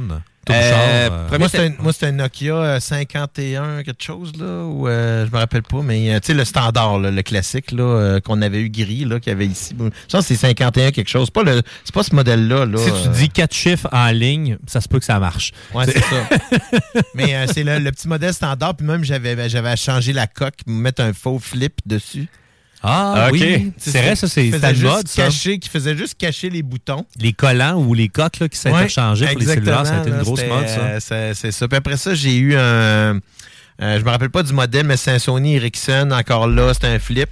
Le troisième que j'ai eu, c'est mon premier LG à- avec clavier. Que c'est le premier, que c'est le premier téléphone enfin que j'étais capable d'écrire des, des, des SMS puis des textos. Puis ça a été le seul parce qu'après ça, moi, j'ai jamais été capable d'écrire des textos comme du monde. Parce que les écrans numériques, j'ai trop des gros doigts. les, les, les touches sont trop petites. euh, c'est c'est un fléau, là. Toi, Jim, c'était quoi ton premier cell? Euh, téléphone Nokia, euh, donc GSM, GPRS, euh, technologie 2G qui utilisait, donc on disait souvent la technologie Edge euh, du côté Ouais. de Rogers. Et puis il faut comprendre aussi que c'est un téléphone qui avait une mauvaise qualité de réception de signal, euh, ben parce que dans le fond on n'utilisait pas les vieilles technologies aussi de réception parce que le téléphone était tellement petit tout petit, tout compact, tout cute. Mais en réalité, parce que c'était extraordinaire d'avoir des téléphones miniatures comme ça. Il faut comprendre, Nokia était extraordinaire dans ce développement-là. Et mais en même temps, il y avait des compromis en termes de qualité de signal et de réception. Ben, là. juste l'antenne. On voulait pas voir d'antenne comme les plus Ex- vieux téléphones. L'antenne était de moins bonne qualité. Ben oui, C'était- fait que moi, du moment où je rentrais dans une maison, dans n'importe où, écoute, je perdais le signal. Je perdais tout le temps le signal avec ce téléphone-là. Fait que il était bien pour son ergonomie et tout, mais en termes de qualité de réception, il faisait pas sa base, là, Non, le non, téléphone. ça, ouais. Donc, euh, mais c'est en lien avec euh, le réseau de Rogers aussi à l'époque, euh, au Québec et au Canada, qui commençait, c'était vers une nouvelle technologie, donc ça s'instaurait tranquillement pas vite. Puis après ça, ben là, je pense qu'il y a eu bien des gens qui se sont rendus compte de ça quand mi- vraiment Rogers est allé 100% vers le réseau GSM, GPRS 2G. Euh, puis il faut comprendre qu'après ça, ben là, tout le monde est obligé de changer de téléphone mobile. Donc, des Motorola StarTAC là, qui pognaient dans le bois là, avec l'antenne sortie, là, ça marchait plus sur le réseau Ah, Rogers. C'est vrai, ça. Mon, même mon père, il en a eu un comme ça. Et puis là, finalement- et là, Rogers avait donné des petits téléphones Nokia pour compenser. Puis là, ben, ça faisait pas le travail, il faut comprendre. Mhm. C'était pas le même réseau, c'était pas le même genre de truc. Euh, bon, c'est sûr qu'il y a des téléphones qui fonctionnaient pratiquement comme un CB. Là. Là, mais- OK, c'est à toi. Oui, c'est vrai. Éloigne, éloigne-toi un peu, là, j'entends rien. Moi, j'ai été tard à m'acheter mon premier sel. Tu sais, j'avais genre quoi, 19 ans dans le temps. Mais tu sais, moi, je suis 10 ans plus jeune que vous aussi. L'iPhone Ah ouais, c'est 3. ça. Profites-en. L'iPhone 3. Non, non, c'est pas pour. euh, c'est juste Non, que, vrai. et- les flip phones, je les ai tous connus au se- secondaire. Tous les amis euh, qui étaient un peu plus cool, qui voulaient se texter entre eux. Moi, j'étais plus à l'ordinateur avec MSN, puis ça faisait la job. Mhm. Mais l'iPhone 3 qui avait aussi des problèmes d'antenne. Donc, euh, tu me avec les mains que j'ai, je mettais mon téléphone, puis là, oh, attends un peu, il fallait que je le tienne avec les doigts quasiment de même. Mais c'est, le pire, c'est le c'est- 4. des téléphones 3G Puis j'ai eu le compatibles. 4 tout de suite après. Mais le qui- 4, c'est lui le pire. là. Quand il est sorti, le 4, c'est lui qui avait sorti une coque qui, qui la coque qui était de base avec, elle bloquait l'antenne. Ouais. Puis ils ont été obligés, dans, dans le fond, de redonner à tout le monde qui avait acheté des iPhones une nouvelle coque parce que, dans le fond... euh, Moi, les deux modèles, je les sur le tard. Fait que, tu sais, tous les problèmes de base avaient été réglés, soit avec des mises à jour ou tout ça, des, de la reconstruction là, du téléphone. Là, mais euh, comprendre, c'est des beaux modèles. C'était en 2011 quand même que là, tu sais, on, on a compris qu'Apple là, c'était là pour rester en marché de téléphonie mobile, parce que l'iPhone 4 quand même à 71 millions d'exemplaires vendus. Euh, et là, c'est là qu'on s'est rendu compte que, ok, Apple, là, c'est c'est très sérieux. Puis je pense que Microsoft, là, c'est à partir de ce moment-là qu'ils voulaient commencer à prendre le marché, euh, prendre le marché plus sérieusement, en achetant Nokia, là, qui était très audacieux à l'époque aussi d'ailleurs. On avait acheté Skype aussi du côté de Microsoft. C'est pas qu'il y a un pattern. Il y a toujours un pattern avec Microsoft. On fou, achète hein? puis Ils ça va pas bien. puis ils se pètent la gueule tout le temps après Ça- avec, avec ce qu'ils ont acheté. Là. Parce que c'est pas des faces. Nokia est mort après. Vous êtes de mauvaise foi. Ils ont tué Nokia carrément. Fait que là, moi, je- ils vont tuer Dia- Diablo. Ben, ils ont tué bien des affaires, à vrai dire, avec leur- leurs achats souvent. Mais c'est- tu sais, on peut parler tu sais, d'un contrôle de marché hein, aussi, euh, d'une certaine façon. Donc, euh, les gros qui achètent des petits pour vraiment s'assurer qu'il n'y ait plus de compétition. On- a vu ça souvent. Là. Mais ce qui est fou, c'est que, tu sais, quand on regarde, là, justement, la, la classification de tous ces téléphones-là, Ouais. moi, tu sais, il y, en aurait, euh, je suis certain que pl- plusieurs auditeurs vont se dire, ah, c'est certain que vous allez retrouver des Samsung dans le haut de la liste, puis qu'il va en avoir plein, puis c'est sûr. Ah no. Puis Non. moi, même moi, j'ai été un petit peu surpris. Il y a seulement un téléphone Samsung et il était même pas disponible ici. D'après moi, il a été disponible juste en Asie principalement. C'est là qu'il a été popularisé. Ben, à vrai dire, c'est ça. Donc, dans le top, euh, non, nous, c'est un top 10 qu'on a? Deux, top trois, quatre, 15. cinq. Top 15. Ben, à vrai dire, il n'y a pas de smartphone. Donc, il n'y a pas de téléphone intelligent de Samsung. Donc, c'est juste des vieux téléphones Samsung qui sont là dans la liste. Tandis que dans les téléphones intelligents, ben, il y a plusieurs modèles de vraiment de Apple. Donc, comme le iPhone 5, euh, le iPhone 7, le iPhone 6, euh, le iPhone 5 aussi. Donc, euh, il y en a plusieurs. là. Malgré qu'il y a eu, tu sais, malgré que Samsung ont sorti des bons appareils, je pense au Ouais. Galaxy S3 qui euh, était probablement un de leurs appareils les plus robustes. Galaxy S5, S7 aussi. On dirait qu'on tombait à chaque fois de deux, puis on tombait avec des bons téléphones. Ouais, c'est vrai. Mais, euh, mais tu sais, j'aurais pensé qu'un un S3 ou un S5, peut-être plus un S3, ça serait retrouvé parce que S3, il y en a, euh, il y a du monde en tabarouette qui ont eu ce téléphone-là. là. Ah oui, quand même.